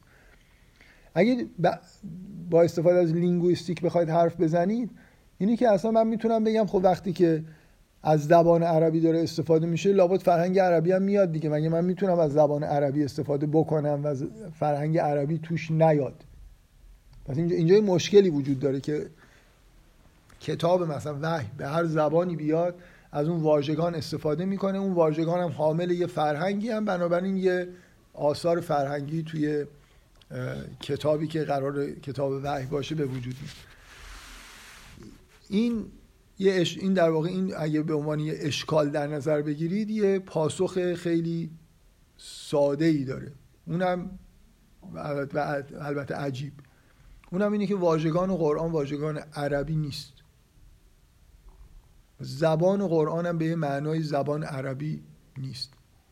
مطمئنا اسکولارهای عرب که اکثر اسلام شناسای کلاسیک هستن از این حرف خوششون نمیاد. برای اینکه افتخارشون اینه که قرآن به زبان عربی. من سعی می‌کنم تو این نیم ساعت توضیح بدم که منظورم چیه که زبان قرآن زبان عربی نیست. زبان عربی حجاز اون روز نیست. نکته اول اینه که ببینید در مورد واژگان من دو تا کتاب آقای ایزوتسو نوشته. ایزوتسو زبانشناس بزرگ ژاپنیه که اسلام شناس بزرگی هم بوده و در حدی اسلام شناس بزرگی بوده که توی تهران سالها عرفان اسلامی به معروفترین آدمای عرفان اسلامی که شما می‌شناسید درس داده. یعنی تمام آدمای مهم عرفان و فلسفه اسلامی تو ایران قبول داشتن. ایشونو به عنوان آدمی که متخصص خیلی تراز اول عرفان و فلسفه اسلامی.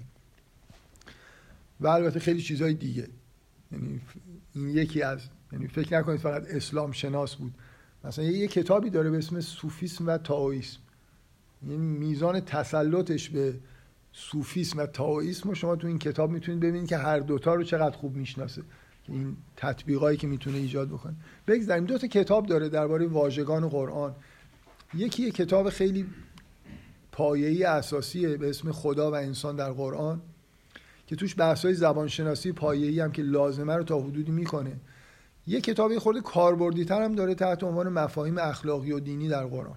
من کلا این نیم ساعت صحبت هم ارجاع میدم به این دوتا کتاب که اگه علاقه من شدید برید خود کتابا رو بخونید. مثل اینکه یه, خلا... یه گزارش خلاصه ای از محتوای این دوتا کتاب ظرف ده دقیقه رو میدم. اگه دوست داشتید برید که جفتشون مقدمه های فوق العاده خوبی درباره زبان دارن. یعنی اگه کسی همینجوری بخواد درباره زبان شناسی هم این متنی بخونه من توصیه می‌کنم اون صفحات اول این دوتا کتاب بخونه تا قبل از اینکه به بحث های مربوط به قرآن برسه این حرف حرف ایزوتسو اینه که هیچ کدوم از مف واژگان اخلاقی و دینی قرآن مطلقا در زبان عربی به این معنا به کار نمی رفتن. یعنی مثلا فرض کنید مثال خیلی جالبی که یکی از ده ها مثالی که می‌زنه. ولی خب این یه فشردگی جالبی داره اینه که مثلا ان اکرمکم عند الله اتقاکم در زمان نزول قرآن اعراب چی میفهمیدن از این آیه؟ اگه فکر کنید پیغمبر نیومده من می‌رفتم همین یه جمله رو می‌گفتم به یه عرب. ان اکرمکم عند الله اتقاکم آقای ایزوتسو که حالا مثلا زبان عربی پیش از اسلام رو هم تمام مثلا فرض کنید متون موجود رو مطالعه کرده میگه که کرامت در عرب جاهلی به معنای اصل و نسب اشرافی داشتن بوده. یعنی کریم کسی بوده که به خانواده بزرگی تعلق داره. این این واژه کریم. تقوا یه واژه منفیه. چون در عرب یکی از مهمترین صفات یه مرد و شاید حتی انسان. اونجا مرد بیشتر صفات اخلاقی به مرد نسبت داده می‌شد. شجاعته هر واژه‌ای که کوچکترین نشانه از ترس درش باشه واژه منفی از در اخلاقی. و تقوا از واژه ترسه اتقاکم یعنی مثلا چیزی که یه عرب قبل از قرآن می‌فهمید یعنی ترسوترین شما. محتاط شما. کسی که بیشترین محافظت رو از خودش می‌خواد بکنه. آدم شجاع که از خودش محافظت نمی‌کنه میره مثلا. بنابراین ان اکرمکم عند الله اتقاکم به زبان عربی قبل از قرآن یعنی با اصل و نسب ترین شما نزد خداوند نزد الله که حالا الله هم خیلی با الله ما یکی نیست. اونیه که از همه بیشتر از خودش مراقبت بکنه. کاملا یه ایزوتسو میگه این کاملا یه عبارت بیمعنیه در زبان عربی. همینطور تو این دوتا کتابش نشون میده که کلمه واژه ایمان اصلا مف...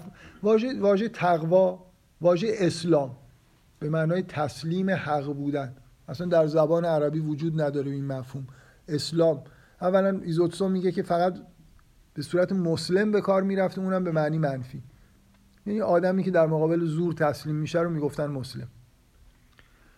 مؤمن ایمان به این معنایی که ما می‌شناسیم وجود نداشته. هیچ کدوم یعنی فرض کنید الان همینجور کفر اخلاص ملک مثلا فرشته الله. این واژه ها ببینید نه اینکه این واژه ها وجود نداشتن. به این معنی که در قرآن اومده مطلقا به کار نمی رفتن ما مفهوم اخلاص تو فرهنگ عربی نداشتیم. تقوا نداشتیم. تقوایی که از مرکزی ترین مفاهیم اخلاقی قرآن. در واقع حرفی که ایزوتسو می‌زنه چیز خیلی پیچیده ای نیست. اونم اینه که قرآن این واژه ها رو تأسیس کرده. هم واژه وجود داره. ایمان مثلا فرض کنید تقوا به یه معنایی بالاخره کلمش وجود داره ولی نه به این معنی مفهوم پیچیده قرآنی که ما الان می‌شناسیم. ما از بچگی تقوا شنیدیم تقریبا می‌فهمیم. منظور از تقوا در دین یعنی چی؟ خدا ترس بودن پرهیزکار بودن اینکه من مواظب باشم که گناه نکنم کار بد نکنم. شیطان مثلا در کارهای من دخالت نکنه نیت ها رو من... تقوا یعنی حالت مراقبت از خود در مقابل مثلا بدی ها و اینکه کار خوب بکنی کفر یه مفهوم بسیار پیچیده است. برای اینکه از یه طرف مقابل شکر از یه طرف مقابل ایمانه. اصلا توضیح دادن اینکه کفر تو قرآن دقیقا معنیش چیه؟ نه اعراب قبل از قرآن یه همچین واژه‌ای نداشتن. نمی‌دونستن توضیح بدن. ما هم که الان قرآن رو می‌بینیم نمی‌تونیم. چجوری این اتفاق افتاده؟ خب این اتفاق خیلی عجیبی نیست. یه خیلی از شعرا یه واجه رو به معنای جدیدی استعمال می‌کنن. و وقتی مدام استعمال می‌کنن شما از تو خود متن می‌فهمید که این معنی این واژه از در این شاعر چیه. رند در حافظ نمونه خیلی واضحیه. شما در شعر قبل از حافظ به این معنایی که حافظ به این معنای خیلی مثبت واژه رندو به کار می‌بره ندارید تو ادبیات. حافظ رندو یه مقام جدید در واقع ایجاد کرده که این مقام خیلی بالاییه. رند بودن بیشتر به معنای مثلا فرض کنید قبل از توی ادبیات متداول رند یعنی آدمی که کلک می‌زنه. در حالی که در حافظ یه مفهوم خاصی داره که هر کی شعر حافظ خونده باشه بالاخره یه حسی پیدا می‌کنه. در واقع واژه میشه اینجوری تأسیس کرد. شما یه چیزی رو یه مفهومی تو ذهنتون هست. اگه مدام به کار ببرید و طرف مقابلتون مدام این چیزها رو بشنوه کم کم می‌فهمه که شما منظورتون از این واژه چیه. مخصوصا اینکه واژه خوبی رو از بین واژه های موجود انتخاب کرده باشید. یعنی مثلا تقوا همینجوری رندوم انتخاب نشده یا ساخته نشده از واژه ترس میاد از واژه از یه ریشه میاد که معنی مثلا محافظت کردن داره. بنابراین به این مفهومی که می‌خواد در موردش به کار بره می‌خوره. اینه که پنجاه بار تو قرآن پشت هم به کار بره اون چون تقوا داشت اینجوری نشد اونجوری شد. تقوا داشته باشید که اینطوری نشید.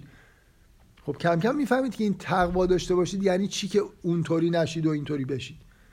ایمان همینطور اسلام. یک کتاب مفاهیم اخلاقی و دینی قرآن آقای ایزوتسو رو نگاه کنید. هیچ کدوم مفاهیم اخ... یک دونه از مفاهیم اخلاقی و دینی قرآن مطلقا در زبان عربی به این معنا نبودن. و ایشون سعی می‌کنه یکی یکی توضیح بده که اینا چجوری در واقع چه معنایی دارن و چجوری در واقع این معنی به وجود اومده.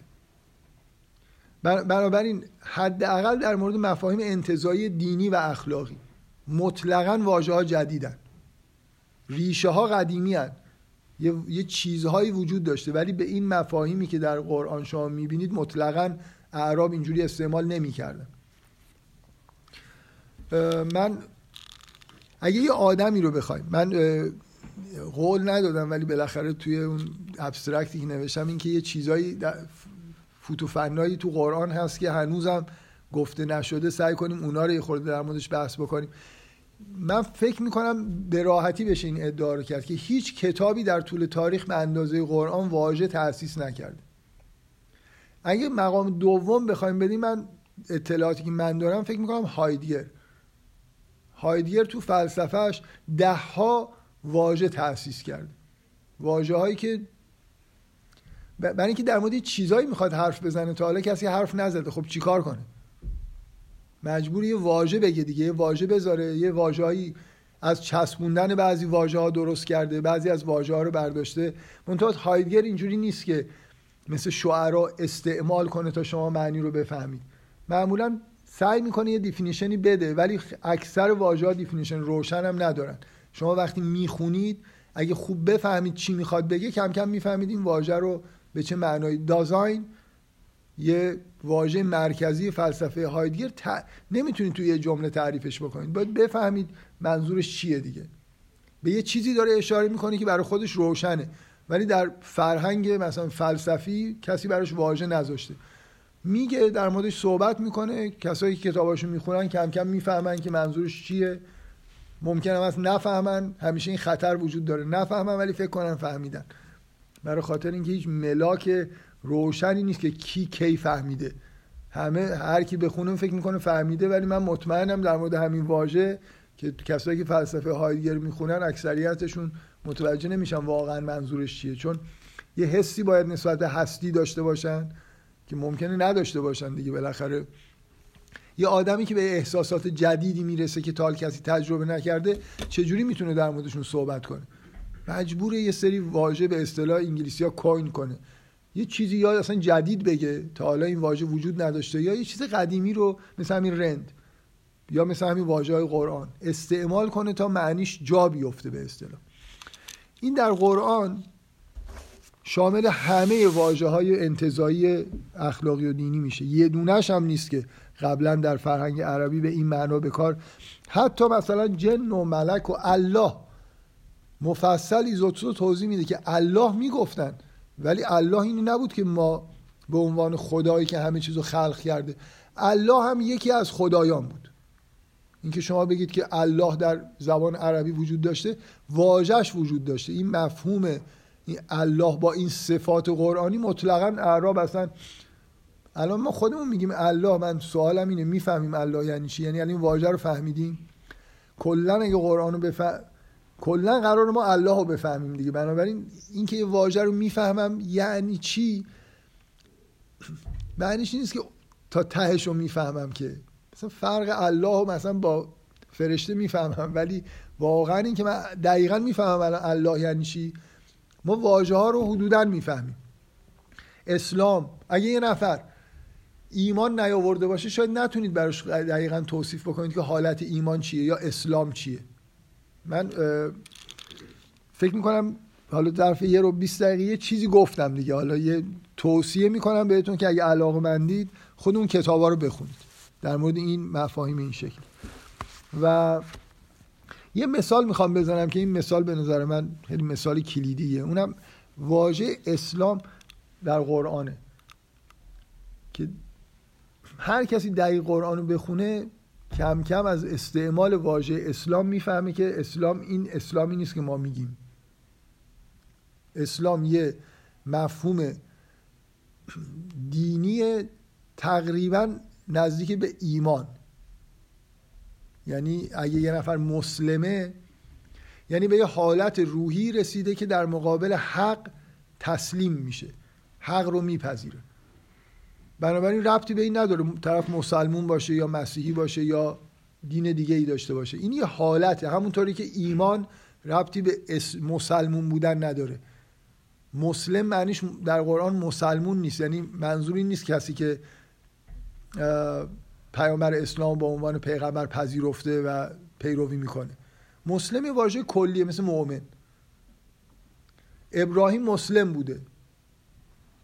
اصلا مؤسس یعنی نماد اسلامه. یه کسی که تسلیم حق خدا هر چی بهش بگه قبول می‌کنه. حتی اگه بهش فرمان بدن که پسر خودتو ذبح بکن بدون هیچ توضیحی که چرا سعی می‌کنه این کار رو انجام بده. یعنی تسلیم بودن در مقابل حق یعنی اینکه همه فرمانهای خدا و هر چیزی رو که حق بدونه رو انجام میده. حالا در قرآن یه آیه هست. ان الدین عند الله الاسلام. دین نزد خدا فقط اسلام. و هر کسی دین دیگه ای داشته باشه خدا نمیپذیره. یه عده اینو به این معنا می‌گیرن که تنها دینی که خدا قبول می‌کنه اسلام یعنی مسیحیت و یهودیت قبول نیستن. تو قرآن نوشته دیگه. ان الدین عند الله الاسلام. این نمونه, این نمونه خیلی ساده ایه که من میگم که این بحثی که من دارم می‌کنم از نظر اثری که می‌ذاره روی فهم قرآن. اگه بخواید درست بفهمید از همه بحثا مهمتر شما باید واجه های قرآن رو درست بفهمید. اگه من از ذهنیت مثلا چون عرب امروز کلمه اسلام رو به معنای اسمی که روی دین اسلام گذاشتم به کار می‌بره با این ذهنیت برم قرآن رو بخونم هزار تا اشکال ممکنه برام پیش بیاد. هم در مورد اسلام خیلی واجه های دیگه هم هست که در طول زمان معنی های دیگه ای پیدا کردن. من باید بفهمم که در قرآن به چه معنی هستن چجوری میشه فهمید؟ اولین نکته اینه که چجوری در قرآن استعمال شده. شما باید به نحوه استعمال واژه توی کتاب نگاه کنید. بعد به ریشش نگاه کنید. بعد اگه مثلا فرض کنید اطلاعات کافی نیست می‌تونید مرجوع بکنید در بعضی از واژه ها به چیزی که اعراب می‌گفتن. ولی اصل ماجرا اینه که ببینید واژه در خود قرآن چجوری استعمال میشه. نه اینکه در یک کاری که این بیش... شما در کتاب های فقه اللغت که درباره واژه های قرآن نوشته شده استناد می‌کنن که اعراب اینجوری استعمال می‌کردن. کلنی که از استدلالاشون برای فهمیدن معنی واژه تو قرآن اینه که یه شعری مثلا بیارن از دوره جاهلیت که ببینید این اینجوری استعمال کرده.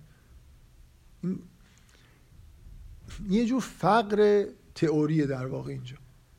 اینکه من از اول اشاره کردم که ما اصلا در به اصطلاح نظریه ادبی کلاسیک واژه گزینی داریم. اصلا مبحث خلق واژه نداریم. چون کم اتفاق می افتاده شما جایی ندارید. مثلا بگید آه یه نفر بیاد بگه یه شاعر شاعر بزرگیه. چون ده تا واژه اضافه کرده مثلا فرض کنید به واژگان شعر. و بگید این چه هنریه. بحث بکنن که چجوری میشه این کارو کرد. تکنیکش چیه. فکر واقعا فکر کنید تو قرآن چجوری این همه واژه به وجود اومده و شما می‌خونید و شما الان تقلب می‌کنید برای خاطر اینکه از بچگی بهتون خیلی از این واژه ها رو سعی کردن معنیشون رو بگن. حالا درست یا غلط. ولی من من واقعا توصیه می‌کنم به اون چیزایی که از بچگی بهتون گفتن خیلی اعتماد نکنید فکر نکنید می‌فهمید تقوا تو قرآن یعنی چی. همونطوری که فکر نکنید می‌فهمید اسلام تو قرآن یعنی چی. یه مقدار به استعمال این واژه بیشتر دقت بکنید. یه ظرافی توش هست که مطمئنا بهتون نگفتن. بنابراین کلا ما اینجا با این موضوع خیلی مهمی در واقع سر و کار داریم. اونم اینه که به اندازه کافی تئوری اصلا وجود نداره که این خلق واژه چجوری انجام میشه. ستایش شده باشه که آقا مثلا مهمه که یه نفر یه مفهومی الان خیلی میشنوید توی به اصطلاح ادبیات انگلیسی یه نفر ستایش میشه میگن این اولین کسی که این واژه رو کوین کرد. یعنی خلق واژه توی فلسفه مثلا خیلی مهمه. میگن اولین بار این این واژه رو مثلا به این معنا استعمال کرده. توی نظری کلاسیک اصلا این بحثا تقریبا وجود نداره نه راهی براش راه و چای نشون دادن نه در مورد یه واژه‌ای بحث کردن. این همه بحث کلاسیک درباره آثار حافظ. کمتر جایی می‌بینید که مثلا درباره رند الان توی ادبیات معاصر نه سالهای اخیر به این چیزا خب توجه شده. ولی قدیم خیلی کم می‌دیدید که همچین توجهی بشه. این نکته چیزایی که از ایزوتسو نقل کردن بیشتر در واقع معطوف به اون مفاهیم اساسی اخلاقی و دینی در قرآن. به نظر من ماجرا خیلی خیلی از این گستردگیش بیشتره. یعنی حتی واجه های واجه هایی در قرآن وجود دارن که حالا خیلی هم مفاهیم انتظایی و اینا ندارن ولی باز به معنای عربیش استعمال نمیشن. من یه شواهد فقط براتون بیارم. بحث و بیشتر از این ادامه ندم. فقط به نظرم میاد این موضوع موضوع فوق العاده کلیدی و مهمیه که باید هر کسی که میره سراغ قرآن به این موضوع خیلی توجه بکنه که این واژه ها رو یه مقدار در مورد شیوه در واقع درک خودش از واژه ها و متدی که پیدا می‌کنه که چجوری بفهمه یه مقدار دقت بکنه. بگم چند تا روایت یا داستان وجود داره. ده تا صد تا صدها که در قرن اول در زمانی که هنوز صحابه زنده بودن بحث هایی در مورد قرآن تقریبا میگن اصلا کل تفسیر قرن اول موضوع اصلیش واژه ها هستن. یعنی می اومدن از ابن عباس میپرسیدن که فترت یعنی چی؟ یه روایت خیلی معروف است که یه نفر از ابوبکر پرسید که تو سوره عبس اومده فاکهتن و ابا. از ابوبکر پرسید که فاکهتن که خب یعنی میوه. ابا یعنی چی؟ ابوبکر گفت من یادم نیست دقیقا چی گفت. مثلا من چی من نمی‌دونم مثلا فلان بلا سرم بیاد اگه درباره کتاب خدا چیزی بگم که نمی‌دونم. از در مورد همین ابا روایت خیلی باز معتبر از عمر هست که یه بار در یه جمعی پرسید که فاکهتا رو ما می‌دونیم یعنی چی؟ کسی می‌دونه ابا یعنی چی؟ نمی‌دونن ابا یعنی چی؟ این واژه‌ای نیست که اعراب به کار میبردن. روایاتی وجود داره که یک واژه‌ای در قرآن که نمیفهمیدن رو یه نفر در گفته من توی قومی یه قبیله هست در فلانجا شنیدم این واژه رو به این معنا به کار می‌برن یعنی اصلا موضوع واقعا این نیست که فقط یه سری واجه های این شکلی خلق شده باشه که مفاهیم انتظایی دینی گفته بشه. بعضی از واجه های ساده ای که به نظر میاد به شی قرار اشاره بکنن هم معنیش توی عرب حجاز شناخته شده نبوده. سیوتی که از بزرگترین کسایی که در زمین علوم قرآن کتاب نوشته کتاب معروف اتقان نزدیک 100 صفحه توی چاپ استاندارد عربی که الان موجوده درباره واجه های غیر عربی در قرآن مطلب نوشته. واجه هایی که برای اعراب شناخته شده نبود ریشه های غیر عربی داشتن و, و نمی‌دونن بعضیاشون نمی‌دونن که هنوزم معنیش براشون خیلی روشن نیست. شما اگه بخواید درباره قیامت صحبت بکنید توی وضعیت شبیه هایدگر نیستید. در مورد یه چیزی می‌خواید صحبت بکنید که مردم شبیهش رو اصلا ندیدن. چی کار می‌تونید بکنید؟ غیر از اینه که یه واجه رو استخدام بکنید که شاید یه اشاره به یه چیز مهمی باشه که ما نمی‌دونیم. کنار فاکهتا یه چیزی اونجا وجود داره به اسم ابا چجوری میشه به مردم چیزی که ندیده رو توضیح داد؟ ولی میشه از یه واژه‌ای شاید شاید صدای این واژه یه چیزی تو ذهن ما ایجاد بکنه که شبیه اون چیزی باشه که اونجا هست. داره گفته میشه که یه چیزی که علاوه بر فاکهه هم اونجا هست. شاید اگه ریشه اونو در همون قبیله پیدا بکنیم یه اشاره به این باشه که این چیه. شبیه چیه؟ ولی گفتنش راحت نبوده. صدرت المنتها یعنی چی؟ یه تجربه عرفانی برای حضرت رسول موقع وحی پیش اومده که جبرئیل رو در صدرت المنتها دیده. حالا شما برید واژه صدر رو پیدا کنید مثلا اینجور گیاه منتها می‌دونیم. خب خلاصه چی؟ از صدرت المنتها چی می‌فهمید؟ وقتی شما درباره یه جهان عرفانی در جهان درون پیغمبر درباره جهان آخرت در مورد یه چیزایی می‌خواید صحبت بکنید که متداول نیست ممکنه چاره ای نداشته باشید. به غیر از اینکه برای اینکه یه چی اشاره کرده باشید به چیزی که مهمه از یه واژه استفاده بکنید. چقدر این واژه به راحتی قابل ممکنه یه عارف یه روزی به وضوح بفهمه صدرت المنتها یعنی شاید یه تجربه عرفانی پیدا بکنه بفهمه و دقیقا هم بفهمه چرا گفته شده صدرت المنتها یعنی اون تجربه عرفانیش شباهت این واژه رو به اون حقیقت براش روشن بکنه. ما واجه های زیادی در قرآن داریم که جای بحث دارن و باید در موردشون کار بشه. ممکنه بعضیاش واقعا ابهاماش به راحتی قابل برطرف شدن نباشه ولی سر جای خودشون نشستن به یه چیز به چیزی دارن اشاره می‌کنن که ما ممکنه خیلی باش بهش دسترسی نداشته باشیم. ولی معنیش این نیست که هیچ وقت هم این راز برای هیچ کس کشف نشه. ممکنه در یه کشف و شهودای یه کسایی یه چیزایی بفهمن. یه, یه بار یه جایی یه نفر استدل...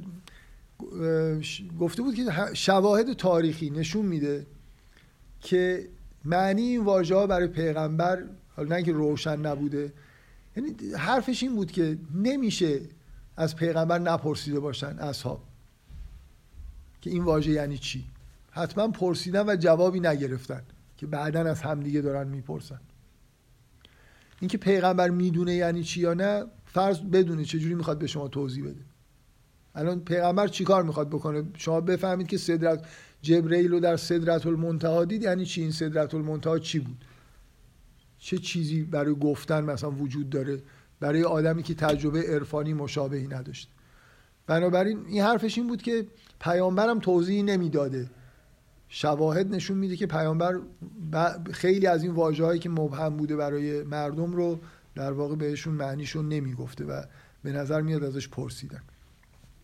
من این قسمت بحثم که میگم خیلی یه مثال جالبی قرار بگیم تو ادبیات مدرن همه چیز تو ادبیات مدرن خلاصه اتفاقای افتاده دیگه. من هایدیه رو مثال زدم به عنوان یه فیلسوف. یه،, یه چیزی الان وجود داره. اگه می‌خواید سرچ بکنید بهش میگن نانسنس پوتری شعر بیمعنا. مثلا نمونه خیلی معروفش توی آلیس و سرزمین عجایبه. یه اشعاری اونجا وجود داره با یه سری واجه هایی که معلوم نیست چی هن. و همه میگن که نکته جالبش اینجاست. من اسم اون شعری یادم رفته. شما یادتونه شعر خیلی معروفیه توی آلیس. هاکاپوتری نمی‌دونم چیزی چیزی علکی یه واژه‌ای که اصلا وجود نداره رو به کار برده و توی شعر هم یه واژه دیگه ای که وجود نداره رو به کار می‌بره. ولی یه جوری می‌خونید تقریبا می‌فهمید که چی داره میگه. آفرین. جبر واکی. آره، اسم عنوانش از جبر واکی اصلا جبر واکی معنی نداره. ولی واقعا اینطوری نیست که وقتی که می‌خونید نفهمید که درباره چی داره صحبت می‌کنه. میگن که کارول این ایدهش این بوده که خب آلیس داره یه دنیای عجیب و غریبی رو تجربه می‌کنه. بنابراین اونجا از یه چیزایی صحبت میشه که ما نمی‌دونیم چیه. مثلا جبر واکی بعد نکته ترسناک برای کسایی که قرآن می‌خونن اینه. که الان جبر واکی تو دیکشنری وارد شده و جلوش یه چیزی نوشتن متوجه هستید؟ بنابراین شما اگه واج... یعنی تجربه مدرن ما نشون میده که اگه شما یه نانسنس به کار ببرید کم کم مردم بالاخره یه معنی بهش نسبت میدن و متداول میشه. و بعضی مدتی ممکنه یادتون بره که اون واژه اونجا معنیش این نبود. مثلا فرض کنید جبر واکی الان من تو دیکشنری من می‌دونم که هست. جلوش مثلا فرض کنید ممکنه نوشته باشن عجیب و غریب. بعد یه بچه ای که دیگه جبرواکی شنیده از بچگیش به عنوان عجیب و غریب این شعر رو می‌خونه اون بداعتش رو نمی‌فهمه که اینجا جبرواکی رو برای اولین بار به کار برد. مگر اینکه بدونه. چیز ترسناک اینه که ما چقدر مطمئنیم که بعضی از این واژه های قرآن این بلا سرشون نیومده باشه. اگه تعداد زیادی واژه نانسنس توی قرآن بوده که به یه چیز مبهمی که معلوم نبود چیه اشاره می‌کنه ممکنه معنیهایی که الان ما می‌شناسیم معنیهای متأخر باشن که اعراب در واقع نسبت دادن. چند تا از این واژه تو قرآن هست. به نظر من احتیاج به تحقیق خیلی جدی داره که آیا یه همچین اتفاقی توی قرآن افتاده یا نیفتاده. به هر حال از نظر به اصطلاح بداعت تولید واژه قرآن با اختلاف زیاد فکر می‌کنم به عنوان یه کتابه. و این یه ترمینولوژی در علم خیلی تولید میشه. در طی سالیان سال. شما نمی‌تونید به راحتی بگید که یه کتابی پیدا بکنید که بگید 100 تا مثلا ترم علمی توش برای اولین بار تولید شده. ولی بالاخره هر دانشی ترمینولوژی خودشو داره. قرآن شاید از نظر تعداد واجه هایی که وضع کرده و برای اولین بار به معنای به کار برده با اختلاف زیاد بدیعی ترین کتابیه که تا حالا نوشته شده. این خیلی ادعای شخصی نیست. فکر می‌کنم به راحتی میشه اینو چک کرد. یعنی اگه همین کتاب ایزوتسو رو بخونید اون واژه های تک واژه ها رو هم بذارید کنار باز فکر می‌کنم تعداد واژه ها فوق العاده زیاده. در واقع یه کلامیه که داستان های چیزهایی گفته شده. من فقط حرفم با این نکته ختم می‌کنم. در مورد اون واژه های اخلاقی دینی و قرآن ایزوتسو خیلی تاکید نمی‌کنه. ولی من فکر می‌کنم تا جایی که چک کردم این ادعایی که می‌کنم درسته. تکنیکی که در قرآن به کار میره اینه که مثلا فرض کنید ایمان یک بار در یه داستان توی معنایی که برای شما آشناس به کار میره. من مثلا ایمان از امنیت میاد یا معنیش باور داشتن؟ ممکنه من از ریشه واژه خیلی نفهمم که معنی واقعیش چیه. تو قرآن یه جایی توی داستانی توی دیالوگ به اصطلاح روزمره. برادرای یوسف اومدن یوسف رو از پدرشون بگیرن ببرن صحرا که بلای سرش بیارن. و یعقوب امتناع می‌کنه. ببخشید جاییه که اومدن به دروغ میگن که گرگ خوردتش. میگه میگن و ما انت به مؤمن لنا ولو کننا صادق تو مؤمن به ما نیستی ولو اینکه ما راست بگیم. از اینجا معلومه که مؤمن یعنی چی؟ مؤمن یعنی یعنی اون معنی مرکزی به اصطلاح هسته مرکزی واژه مؤمن باور کردنه. در حالی که ریشه خیلی اینو نشون نمیده. ریشه از امنیت میاد ولی در قرآن بیشتر در واقع اون مفهوم باوره که حالا شما ممکنه به یه چیزی باور پیدا بکنید مثلا به توحید احساس امنیت هم بکنید. ولی اون نکته اصلی توی این کاربرد می‌بینید که مؤمن به معنای کسی که باور داره. همین چیزی که الان ما بیشتر در ایمان می‌فهمیم. اسلام همینطوره. این واژه های انتظاری یکی یکی نگاه کنید. توی دیالوگی یه جایی توی داستانی این به این معنای اومده که روشن تقریبا معناش. از دیالوگ می‌فهمید که منظور چیه. بعد می‌تونید برید اون معنی انتظاری رو کم کم توی آیه های دیگه کشف کنید. یعنی همه جا هم انتظایی به کار نمیره. یه جای محسوس در کنار یه چیزای انتظایی که کم کم واژه ساخته میشه. ساختن واژه همیشه خیلی کار ساده ای نیست. همینطوری من برای خودم یه واژه کوین بکنم و ممکنه هیچکی نفهمه اختلاف ایجاد بشه. واژه های قرآن طوری که تقریبا تو مفاهیم اصلی هیچ اختلافی نیست. ایمان و اسلام و اینا. الان اسلام هم که من گفتم اشتباه لپی اگه نفر فکر کنه اسلام تو قرآن به معنای دین اسلام. دیگه بیدقتی کامل کرده. هر مفسر اینو می‌فهمه که اسلام معنی دیگه در قرآن به معنای دین اسلام به کار نمیشه بنابراین معنی های خوب در واقع واژه ها خیلی خوب با دقت ساخته شده. ببخشید من بازم بحثم طول کشید ولی گفتن که محدودیتی برای ساعت نه نداریم. بنابراین سوال جواب می‌تونه طولانی تر از دفعه قبل باشه. شما شارژ دستگاه تموم شد خب اگه سوالی هست بفرمایید.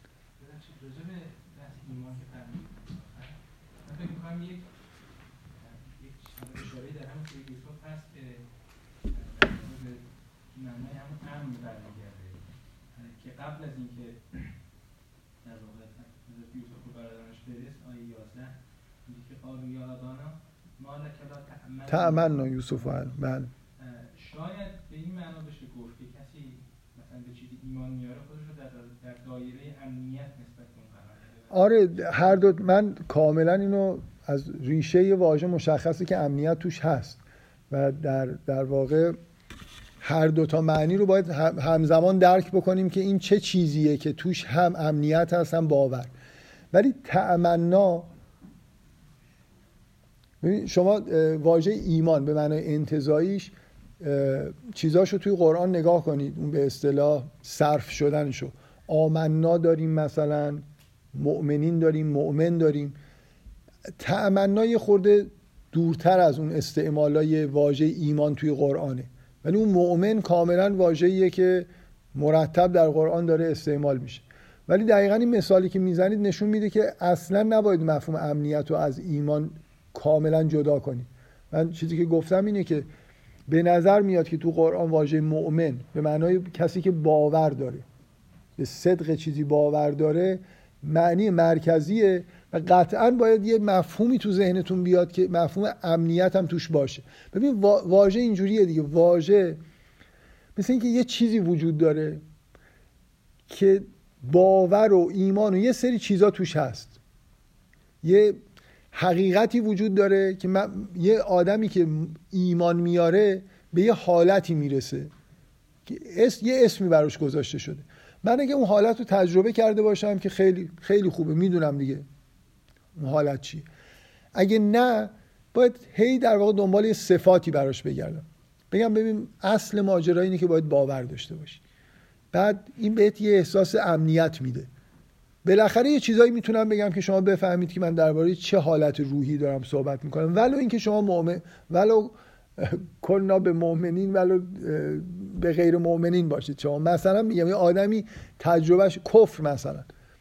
کفر مفهوم خیلی پیچیده ایه برای خاطر اینکه از پوشاندن میاد. ولی در عین حال نگاه می‌کنید ببینید مقابل شکره. فقط مقابل ایمان نیست.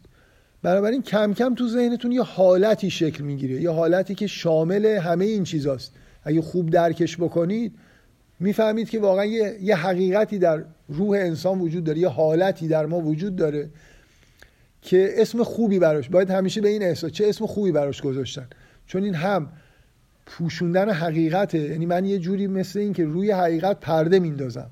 چون حقیقت یه چیز واضحیه. من در واقع خودم رو میپوشونم یا در واقع بیشتر اینه که من جلوی چشم خودم رو دارم می‌گیرم. از اون طرف ناشکری هم حساب میشه.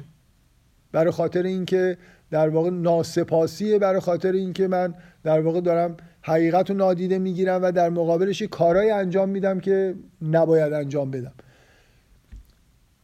فکر کنم ایزوتسو در مورد کفر میگه این پیچیده ترین مفهوم اخلاقی و دینی در قرآن. برای خاطر این جنبه های مختلفی که داره و نحوه استعمالش توی قرآن.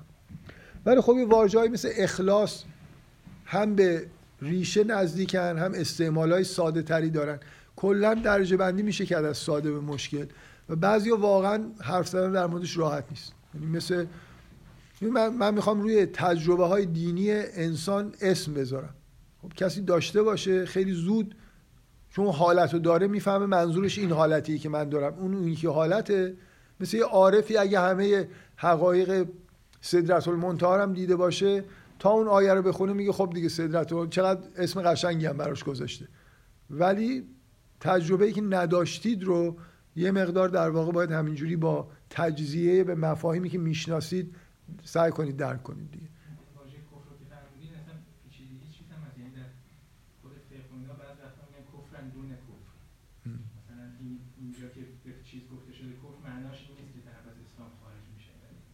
اصلا در یکی از بزرگترین مشکلات ما در فهم قرآن اینه که این مفاهیم همه در فقه به معنای دیگه ای به کار رفتن.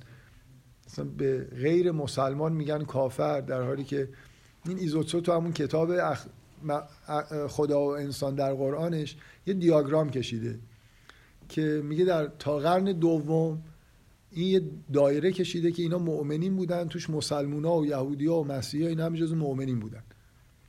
بعد در قرن دوم به بعد یه دایره است. توش فقط مسلمونا هستن. همه این یهودی ها اینا افتادن بیرون توی کفار. این تقسیم بندی که یه دفعه عوض شد. شما قرآن که می‌خونید کفر یه حالتیه که یه مسیحی ممکنه مؤمن باشه ممکنه کافر باشه. همونطوری که یه مسلمان ممکنه کافر باشه. منافقینی که توی جامعه اسلامی زندگی می‌کنن از نظر فقهی مسلمانن. ولی از نظر واقعی توی قرآن کافرن کفر مفهوم معنویه و بعدا این معنای دیگه ای پیدا کرده که فقط در واقع مسلمان بودن یعنی اشهد شهادت این گفتن میشه غیر کافر مؤمن بقیه میشن کافر. بعد یه سری احکام فقهی هم براشون صادر میشه دیگه. یعنی کفار کلا تقریبا مح... تقریبا محدور دمن حالا مگر اینکه خلافش ثابت بشه. یه این تغییرات یکی دوتا نیست واقعا. مخصوصا توی این وقتی این واژه ها اومدن توی فقه.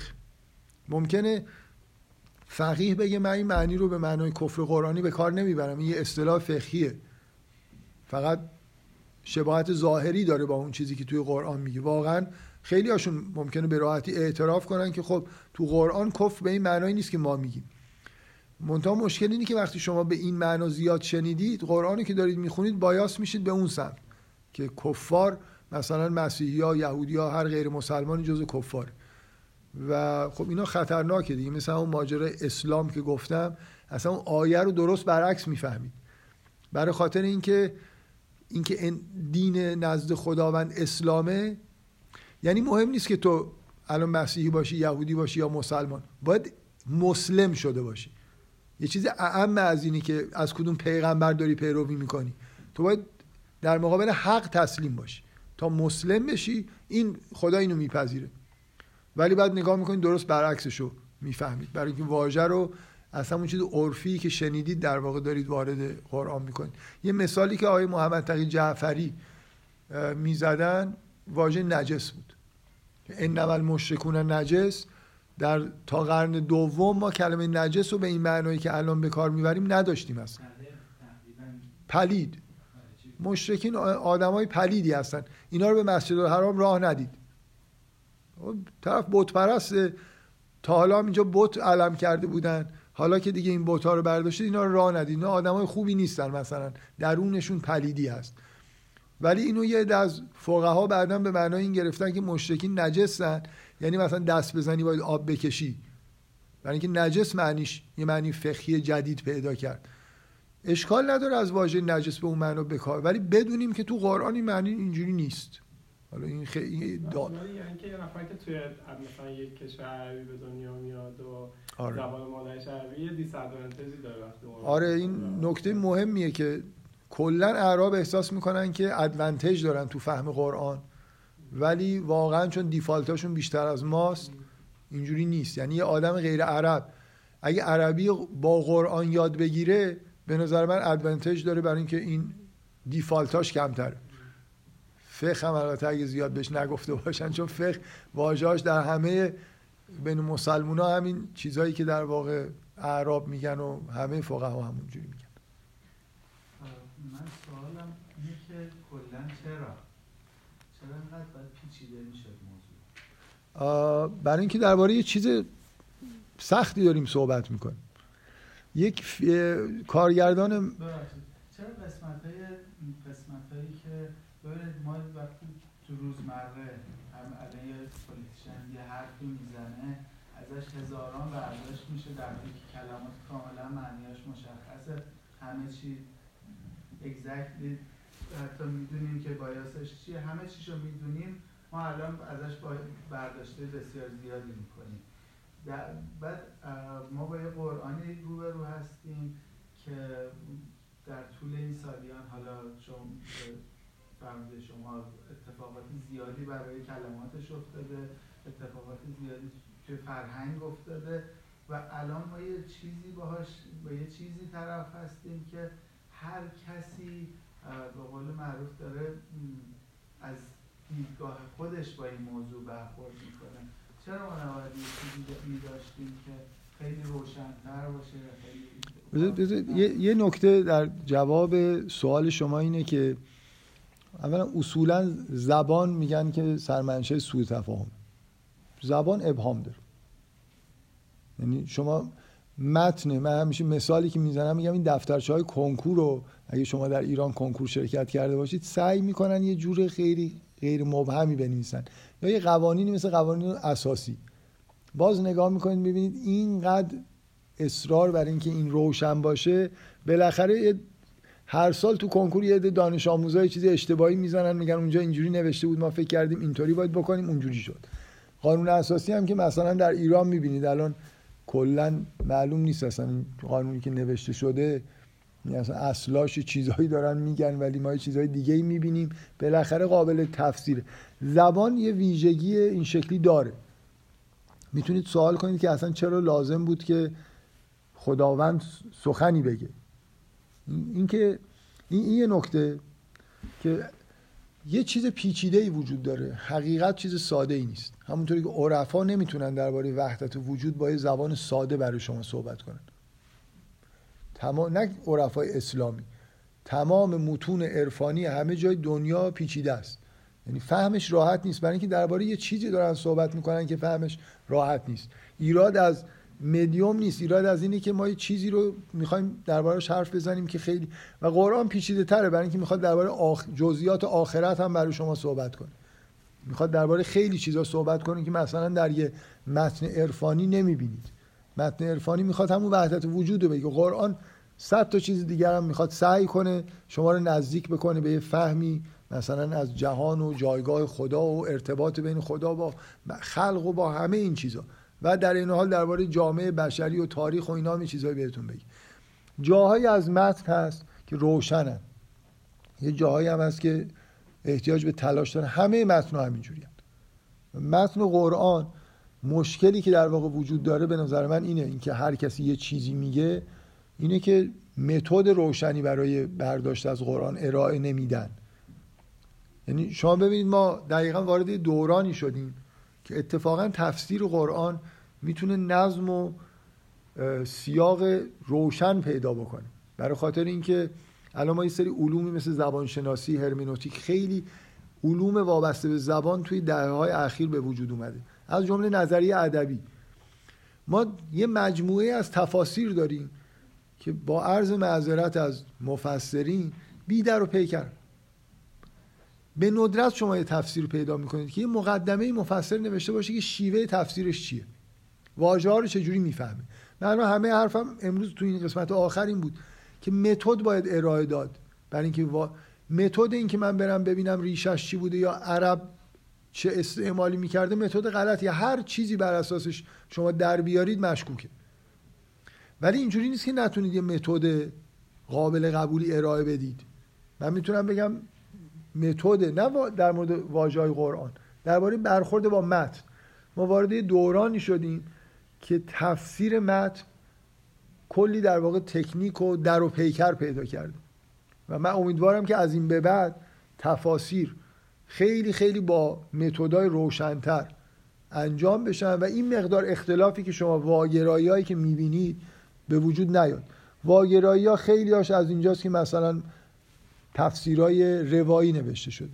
بعد روایت ها معلوم نیست که چقدر صحت و سقمش از کجاست. مثلا شیعه روایت روایت های خودشو داره به قرآن یه نسبت هایی میده به بعضی از آیات. اهل سنت هم همینجور. کلا این حرفا فکر می‌کنم اگه در و پیکری بذارید وار از در نمی‌تونن بیان تو. به هر حال اینکه تا الان در مورد مثلا فرض کنید متن قرآن چقدر واگرایی وجود داشته به نظر من علت عمدهش مسئله اینه که متد روشنی برای تفسیر در نظر گرفته نشده. خیلی در واقع شهودی و بدون از واژه ها گرفته تا فهمیدن مثلا فرض کنید بعضی از مفاهیم اساسی که توی بعضی از آیه ها گفته میشه. اگه متد بذارید از متد خودتون بتونید دفاع کنید. اون وقت خب تفسیرها فکر می‌کنم از این حالت در میان خیلی چیزایی در, واقع قرآن اینجوریه که یه بخشش خیلی روشنه. چیزهایی که در داستانها داره گفته میشه احکامی که توش هست. و حالا یه جاهایی می‌رسه که این روشنایی به اون حد وجود نداره. و اینا رو باید یه جوری در واقع حل کرد. و به نظر من این نکته خیلی جالب که من امیدوارم وقت کنم در موردش صحبت بکنم که این واقعیت اینکه در قرآن به اصطلاح خود قرآن محکم و متشابه وجود داره تو خود قرآن گفته شده.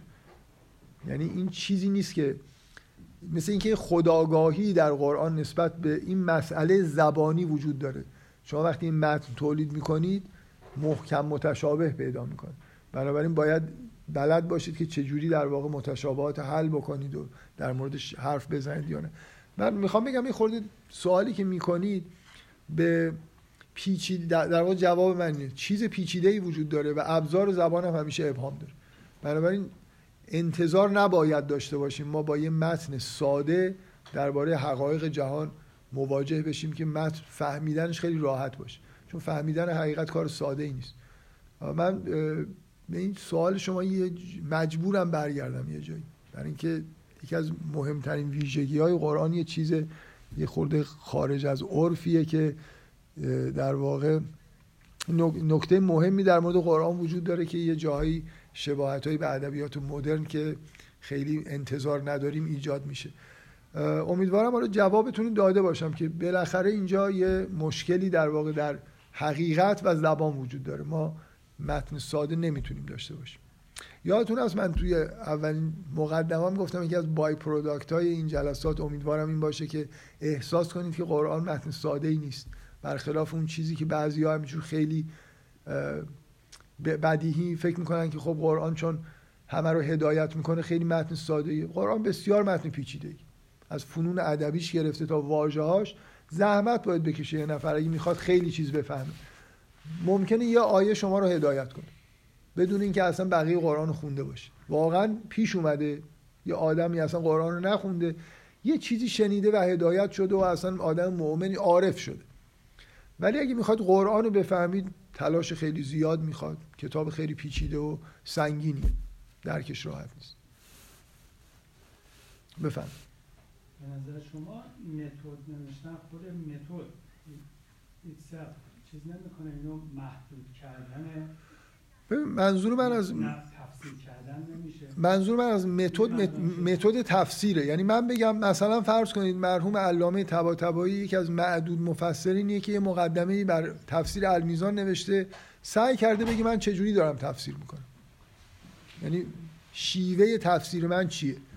مثلا توضیح داده که جاهایی که ابهام داره رو از آیات دیگه سعی می‌کنم کمک بگیرم قرآن رو با قرآن باید تفسیر کرد و یه توضیحات نسبتا مفصلی داده. خیلی از تفسیرها مثلا من میگم آقا یه مفسر باید بیاد تکلیف خودش رو روشن کنه واژه ها رو چجوری می‌فهمه؟ اولویت رو به ریشه میده. اولویت رو به استعمال عرب جاهلی میده یا مثلا به استعمال قرآن.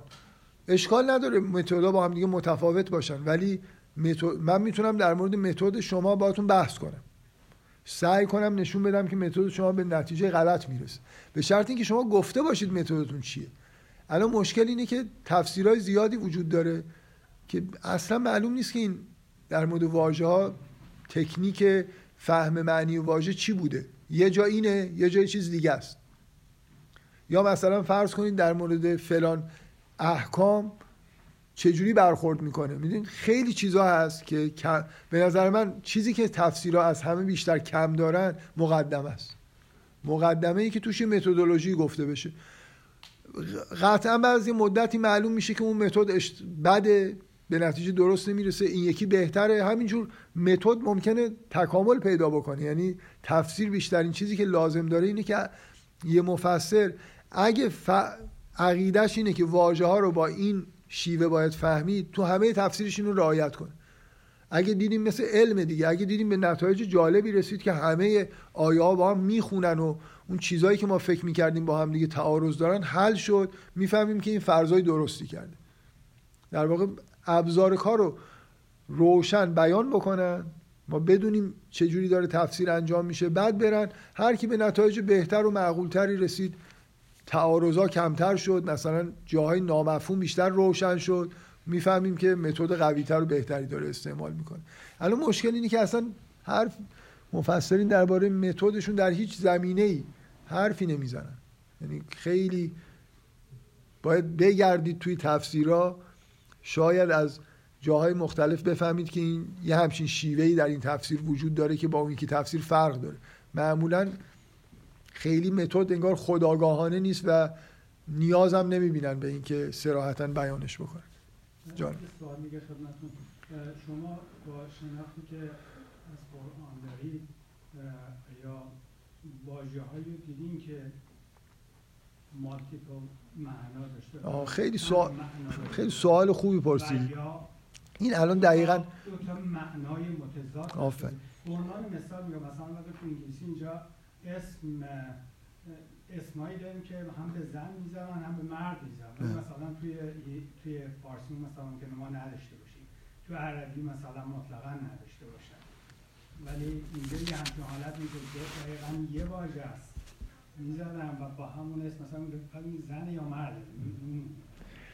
اینقدر این سوال شما. سوال به نظر من مهمیه که من این چیزی بوده که من بالاخره این موضوع رو توی حالا جلسه آینده یا جلسه بعدتر یه چیزایی می‌خوام بگم که حتما به این موضوعی که الان میگم اشاره می‌کردم من اینجور سوالا اصطلاحا میگم پاس گل دیگه. یعنی الان از وقت شماست که من باید سوال جواب بدم. شما یه چیز سوالی پرسیدید که من یه حرفی رو که وقت نداشتم بزنم و الان می‌تونم در جواب شما بگم. نظر منو اگه می‌پرسید با قاطعیت میگم که در قرآن. هر واژه‌ای دقیقا به معنا به کار میره. به هیچ وجه به دو معنا به کار نمیره مگر توی موارد خیلی خیلی استثنایی مثل مثلا فرض کنید کلمه عین به معنای چشمه و چشم در قرآن اومده. این واژه هایی که خب استعمال عربیش اینجوری بوده و دلیلی هم نداره روشن هم هست که اینجا به معنای چشمه است اونجا به معنای چشمه. ولی اینکه ایمان به چند معنا به کار بره یا کفر به چند معنا به کار بره این کاملا غلطه. و اون پاسگل که میگم این در تاریخ اسلام. یه علومی به وجود اومد در کنار قرآن و حالا جاهای در مثلا در فقه. یکی از این علوم بعضی از این علوم اصلا منشأ اشتباهی دارن. یه علمی وجود داره به اسم وجوه و نظایر. که کسایی که وجوه و نظایر کار می‌کنن کارشون اینه که معانی مختلف یه واژه در قرآن رو توضیح بدن.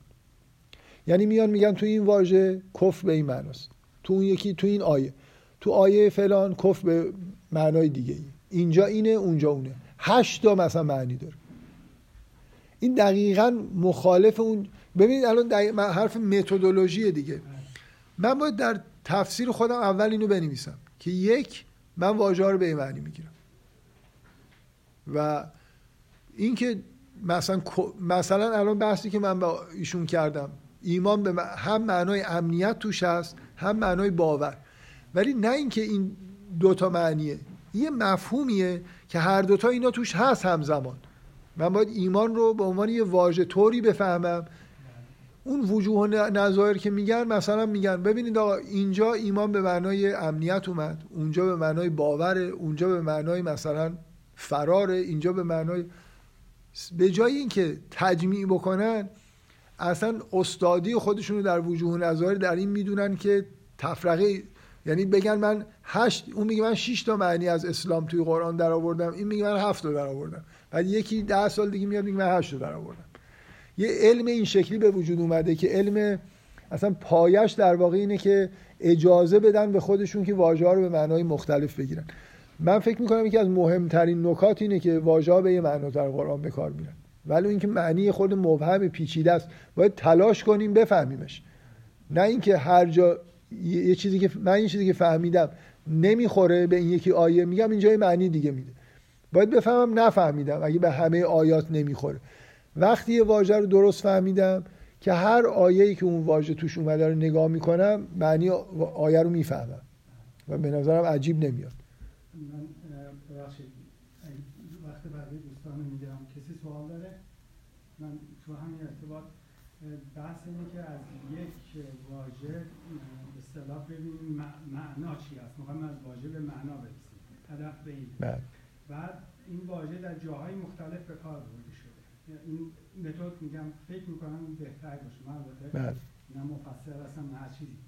یه مهندس هستم. بیشتر در مهندسی قضیه نگاه می‌کنم. اون در همینطور که فرمودید در این آیه سعی می‌کنیم که معناش چیه مثلا کلمه ایمان. این معنا رو اگه در بیان به عنوان یه بابل یه دایره بزنیم اینم یه دایره و بیاریم این دایره ها هم که فرمودیم منم این به اعتقادم فکر کنم هدف اول این باشه که بیان تجمیع برخورد کنیم بله. و بیایم و ببینیم فصل مشترک این دایره ها با هم کجاست اون یا در اینجا مثلا این قسمت این قسمت و در کل اون معنای ایمان واقعی اونطوری می‌تونه بهش بله. برسید متدی که شما که این مسیری که حرکت می‌کنیم که می‌خوایم عمل تضمین رو صورت بگیریم واقعا ببینید در یه جایی که این تضمین صورت نمیگه به عنوان همون کلمه عین میشه بله یعنی بله. آره ولی ت... من همینجور به تجربه میگم که چون همه مفاهیم انتظایی قرآن مفاهیم اخلاقی دینی همیشه یه معنی دارن. و کاملا این معنی ممکنه پیچیده باشه. من یه بار این مثالی که زدم گفتم این وجوه نظاری مثل اینه. مثل اینه که زبان عربی این جهان رو با واژگان خودش مثلا مثل کارتزیان افراز کرده. ولی واژه های قرآن مثل دایره حالا این دایره که میفته روی این کارتزیان یه مقدار از اون واژه توش هست یه مقدار از این هیچ به هیچ واژه‌ای منطبق نمیشه. تو وجوه نظر کاری که می‌کنن اینه که میگن این گاهی اونه. گاهی مثل اینکه واژه هایی که تو ذهن خودشون هست و نگه میدارن این واژه رو نمی‌خوان به عنوان واژه جدید بپذیرن. که آقا این اصلا یه چیز جدیده. اینو میان هر جایی که شبیه یکی از واژه های قبلیشون هست میگن که اینجا اون معنی رو میده این معنی رو میده این معنی رو میده و اون معنی واقعی از دست میره. ما در مورد واژه‌های قرآن باید اینجوری برخورد کنیم که اینا همه یه واژه به یه حقیقتی دارن اشاره می‌کنن. ولو اینکه گاهی به نظر ما خورده پیچیده بیاد. مثلا یه خورده امنیت یه خورده این چیه؟ و اگه تجربه مثلا دینی نداشته باشیم خب این واژه های مفاهیم دینی توش هست و ممکنه راحت نتونیم بفهمیم. ولی باید بدونیم اینو بپذیریم که اینا به یه حقیقت دارن اشاره می‌کنن. این دقیقا مثل متدولوژی یکی از چیزهایی که من میگم. من اگه می‌خوام تفسیر بنویسم باید توی مقدمه بنویسم آقا من جزو اونایی هم که واژه رو به یه معنا می‌گیرم. بعد بنویسم که من معنی واژه رو چجوری استخراج می‌کنم. اینا رو بگم بعد برم سراغ تفسیر. اگه معلوم نیست که من واژه رو چجوری می‌فهمم گرامر رو چجوری می‌فهمم از کجا میارم خب بالاخره هر کسی میاد هر چی در الان توی این آیه از این متد استفاده می‌کنم تو اون یکی آیه کم میارم میرم از روایت استفاده می‌کنم یه جای یه کار دیگه ای می‌کنم حالا ما توی علم علم اینجوریه که باید یه کاری بکنید که مچتون رو بتونن بگیرن. و اگه نتونن بگیرن اصلا حساب نیست. یعنی کلا کاری انجام نداد. ببخشید بفهم دو موضوع می‌خواستم بگم. یکیش در رابطه با همین سوالی که فرمودن. فکر جلسات واژگان شما بله. خیلی کمک می‌کنه من آره من ایشون دارم به این اشاره می‌کنن که یه چند جلسه ای نمی‌دونم چند جلسه اصلا بحث درباره صرفا واژه ها و همین متدولوژی فهمیدن واژه ها من قبلا داشتم. مثلا سالها قبل که مثلا صوتش موجوده. حالا اونجا من سعی کردم بگم با یه متد میشه اینا رو در آورد دیگه. یه اولویتی بین کارهایی که میشه کرد قائل بشیم. به همین فرض که واژه یه معنی فقط داره. ده دوازده جلسه است. ده دوازده جلسه است. فکر خیلی هم واقعا مفید هست به عنوان مقدمه یعنی اونو شما اول گوش کنید بعدا شنیدن تفاصیلی که آی دکتر دارن خیلی مفهوم ایشون چون کارشون ادبیات انگلیسی و باز زبانن اون سخنرانی ها به نظرشون خیلی مفیده برای کلا یه چیزی که من خواستم بگم این سوال خودم. خواهش. از این معانی هم هستش که شاید بیانش سخت باشه. یعنی الان سعی می‌کنم اینم می‌تونم بیانش کنم یا نه. ولی تو قسمت اول صحبتتون فکر کنم یه موضوع موضوعی رو گفتید که این در یک حالت این تقابل کلاسیک و مدرن رو نشون میده. در یه حالت دیگه یه نظریه خوبیه برای تبیین چیزی که ما در قرآن می‌بینیم. اون تقابل فرق ادبیات سنتی و مدرن در اینه که فکر کنم در ادبیات مثلا کلاسیک این برداشت هست که قرآن باید از اول تا آخر فسیح باشه. بله. و وقتی که این برداشت هست حالا مفسرین مثلا مفسرین مؤمن به این مشکل میفتن که یه جوری توجیه کنن که این قرآن همش فسیحه حتی اون جایی که شما حس می‌کنید فسیح نیست به یه دلیلی فسیحه اون فسیح فساحت فساحت. یعنی بله ولی حالا اونهایی هم که مفسرن و شاید به این معنا مؤمن به قرآن نیستن می‌خوان یه جوری مچگیری کنن. بگن که مثلا خب این یه متن خیلی اونطوری هم که شما وانمود می‌کنید نیست. همینجور که دارید میگید به سختی جلو خودم می‌گیرم که چیز نکنم یعنی دخالت نکنم. ببین این- ایشون یه مشکلی رو دارن میگن که بزرگترین مشکل ما مسلمونا در حال حاضر. یعنی یه چیزایی گفتن قدما که این درست کردن این حرفایی که اینا زدن الان یه مشکلی شده. یعنی مثلا ادعا بکنن که همه قرآن روانه. حالا یا پنجاه تا کتاب هم مثلا در قرنهای قبل نوشتن که علکی بگن که این خودشون در واقع یه تصوری داشتن بعدم به شدت سعی کردن که اینو نشون بدن. حالا اصلا گفتن این که بابا اصلا قرار نبوده روان باشه. کی گفته این روانه؟ یعنی با اون ذهن کلاسیکشون فکر می‌کردن که خب دیگه کلام خدا باید افسح مثلا کلام باشه. فساحت چیه؟ معلومه دیگه باید خیلی روان و بعد مثلا همین چیزهایی که میگن توجیهات. حالا من یه جایی می‌رسه که اینا دیگه اون اساسا در معنا این چیزا دخالت می‌کنه. نمونهش هم وجوه نظا- نظایر هم اینجوریه. به جای اینکه در واقع علمی به وجود بیاد که این واژه ها رو بفهمیم اصلا الان سخت به مسلمونا بگید آقا یه علمی شما دارید اصلا این جهله. می‌دونید؟ یعنی می‌دونید چند تا کتاب وجوه نظایر نوشته شده؟ شما بیاید بگید آقا اصلا این کلا این موضوع از اول اشتباهه مثلا این ماجرای فساحت. من حرفی که اتفاقا تو این جلسات دارم می‌زنم واقعا اون چی, چی میگن هسته مرکزیش اینه که ما یه مشکلی در مواجهه با قرآن داریم. اونم اینه که سنت تفسیری قرآن کلاسیکه. من دارم سعی می‌کنم حداقل با نشون دادن معانی نه این جایی که ساده ترش ساده تره با نشون دادن فنون ادبیه. اصلا این کتاب کلاسیک نیست. ما اینو چجوری اینو اول اگه قبول بکنید که تمام برداشتای هنری کلاسیک توی قرآن اشتباس یعنی اگه بگید فسیحه فسیح نیست. اگه به فلان معنا بگید. یعنی این نکته که من حالا یه بار به شما می‌گفتم. صنعت التفات یه اسم گذاشتن. بعد بر اساسش مثلا گفتم ببینید این آیه ها چقدر زیباست و اینا. حالا بیاید اینو درستش کن که این اصلا کی گفته صنعت التفات؟ التفات یعنی چی؟ این آیه ها اونجوری که شما مثلا میگید نیست. اینقدر در واقع با حسن نیت با ذهنیت کلاسیک به قرآن نگاه کردن و چیز نوشتن و گفتن که الان ما مشکلمون این اول اینو درستش کنیم. اینو به اصطلاح یه جوری به اینا بگیم آقا با یه آخه محترمانه راحت نیست واقعا. می‌دونید یه تعصبی نسبت به کار گذشتگان توی محیط های علمی وجود داره.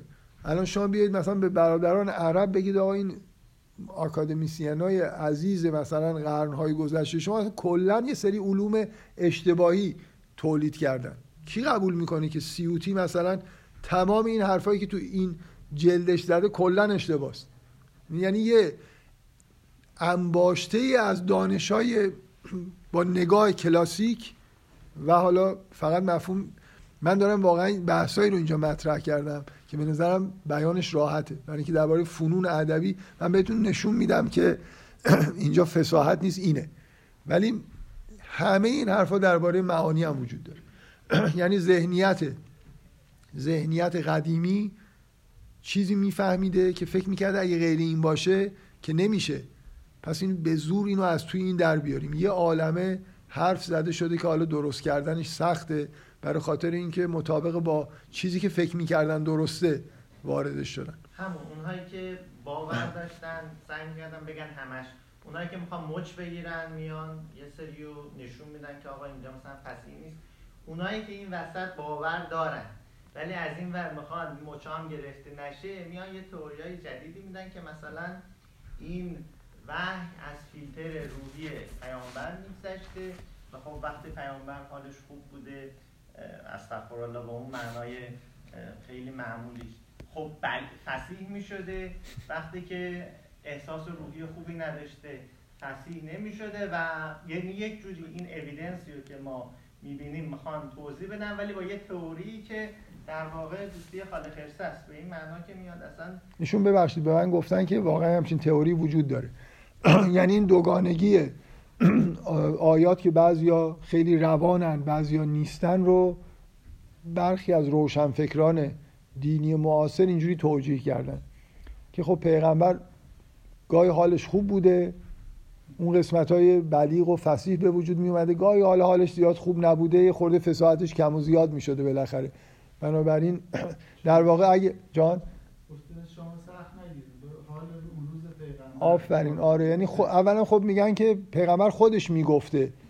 وحی کلمه به کلمه نمی‌شده.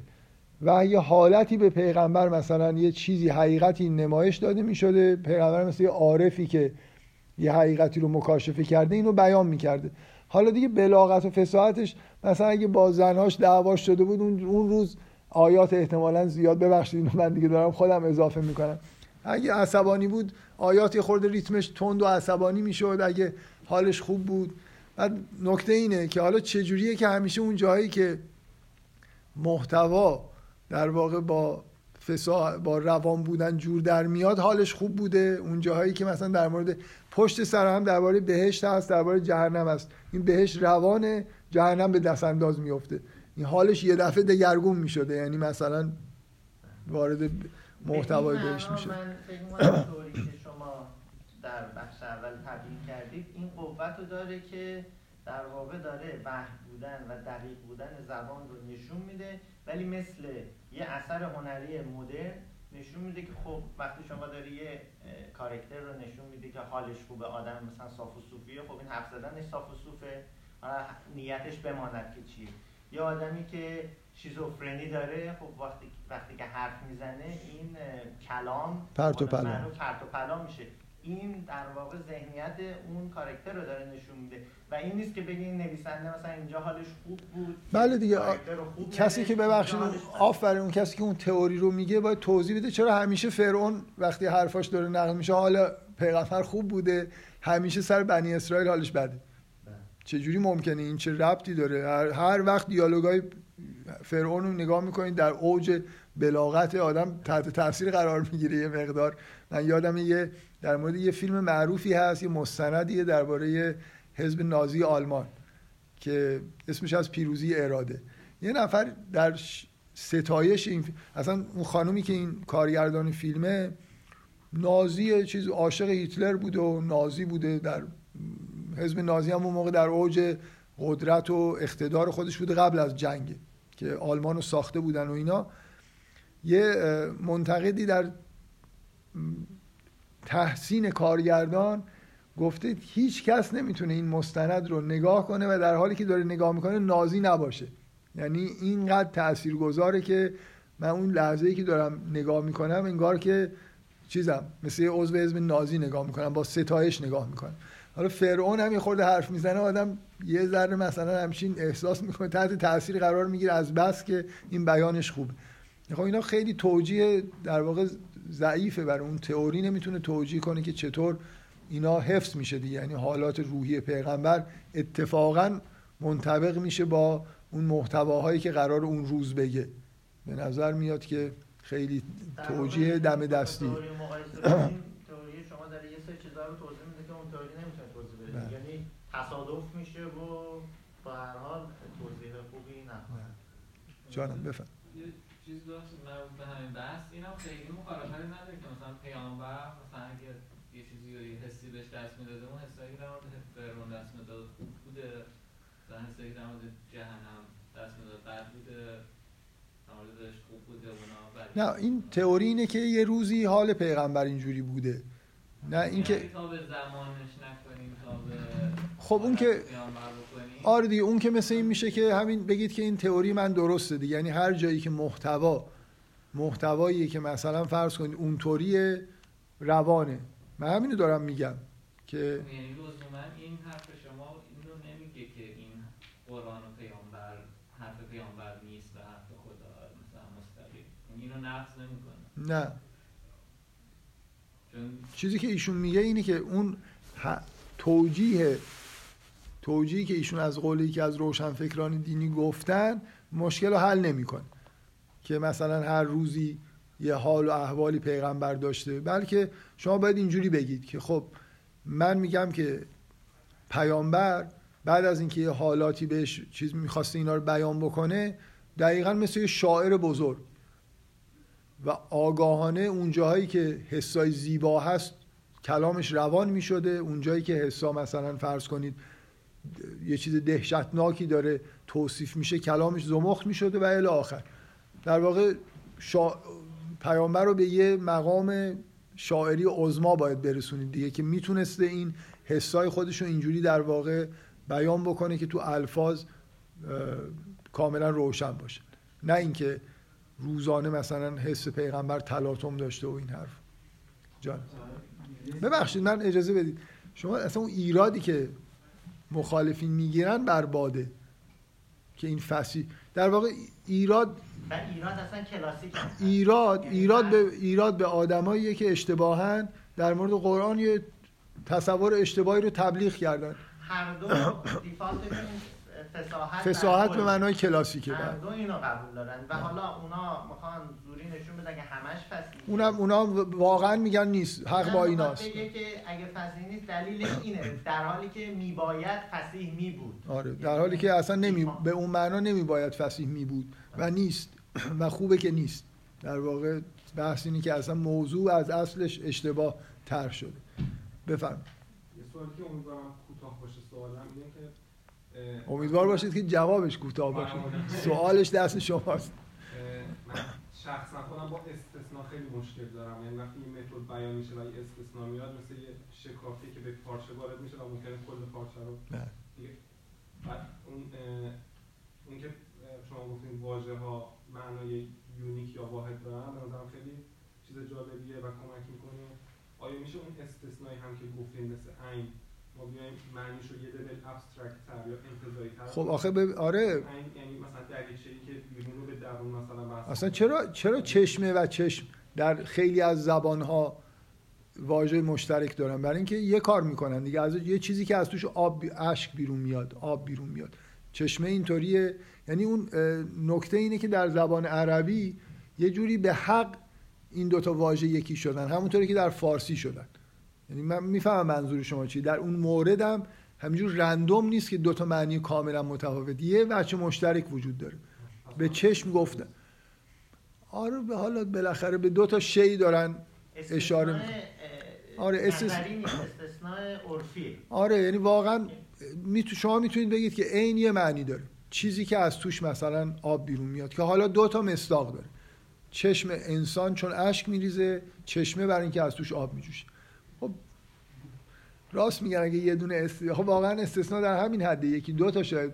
اینم هم همینجوری رفع کنیم بگیم قاعدمون استثناء نداره یه خورده شاید مطبوع تر باشه. عکسش هم می‌تونه باشه. می‌تونه اینطوری باشه که توی یک زبانی به دو تا موضوع مختلف یک کلمه اطلاق شده. این ایراد ایجاد نمی‌کنه. تو فارسی به شیر و بله. شیر و شیر به هر ستاش داره. یک کلمه آره ولی ایشون فکر کنم منظورش اینه که اونجور استعمالا وارد قرآن نشده. این یکی هم که شده از اون قاعده کلی داره پیروی می‌کنه.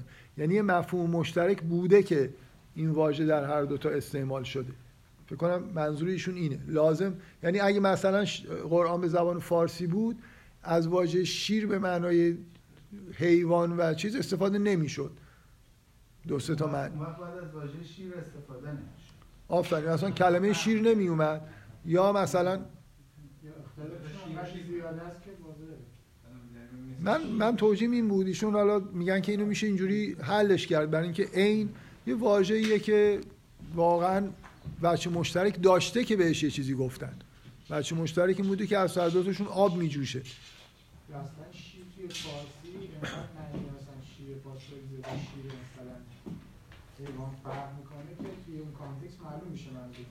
آره. آره منتها ایشون ایشون همینم نمیپسنده. میگه که در مورد قرآن شاید بتونیم بگیم که همینم وجود نداره. یعنی مثلا یه موردی هم که عین به دو تا معنا اومده بچه مشترک داشتن که ازش استفاده شده گفتن روک و راست گفتن نسبت به استثناء حساسیت دارم. بنابراین این یه دونه هم می‌خوان حلش کنن دیگه. قابل حله بالاخره. خواهش می‌کنم. Thank you.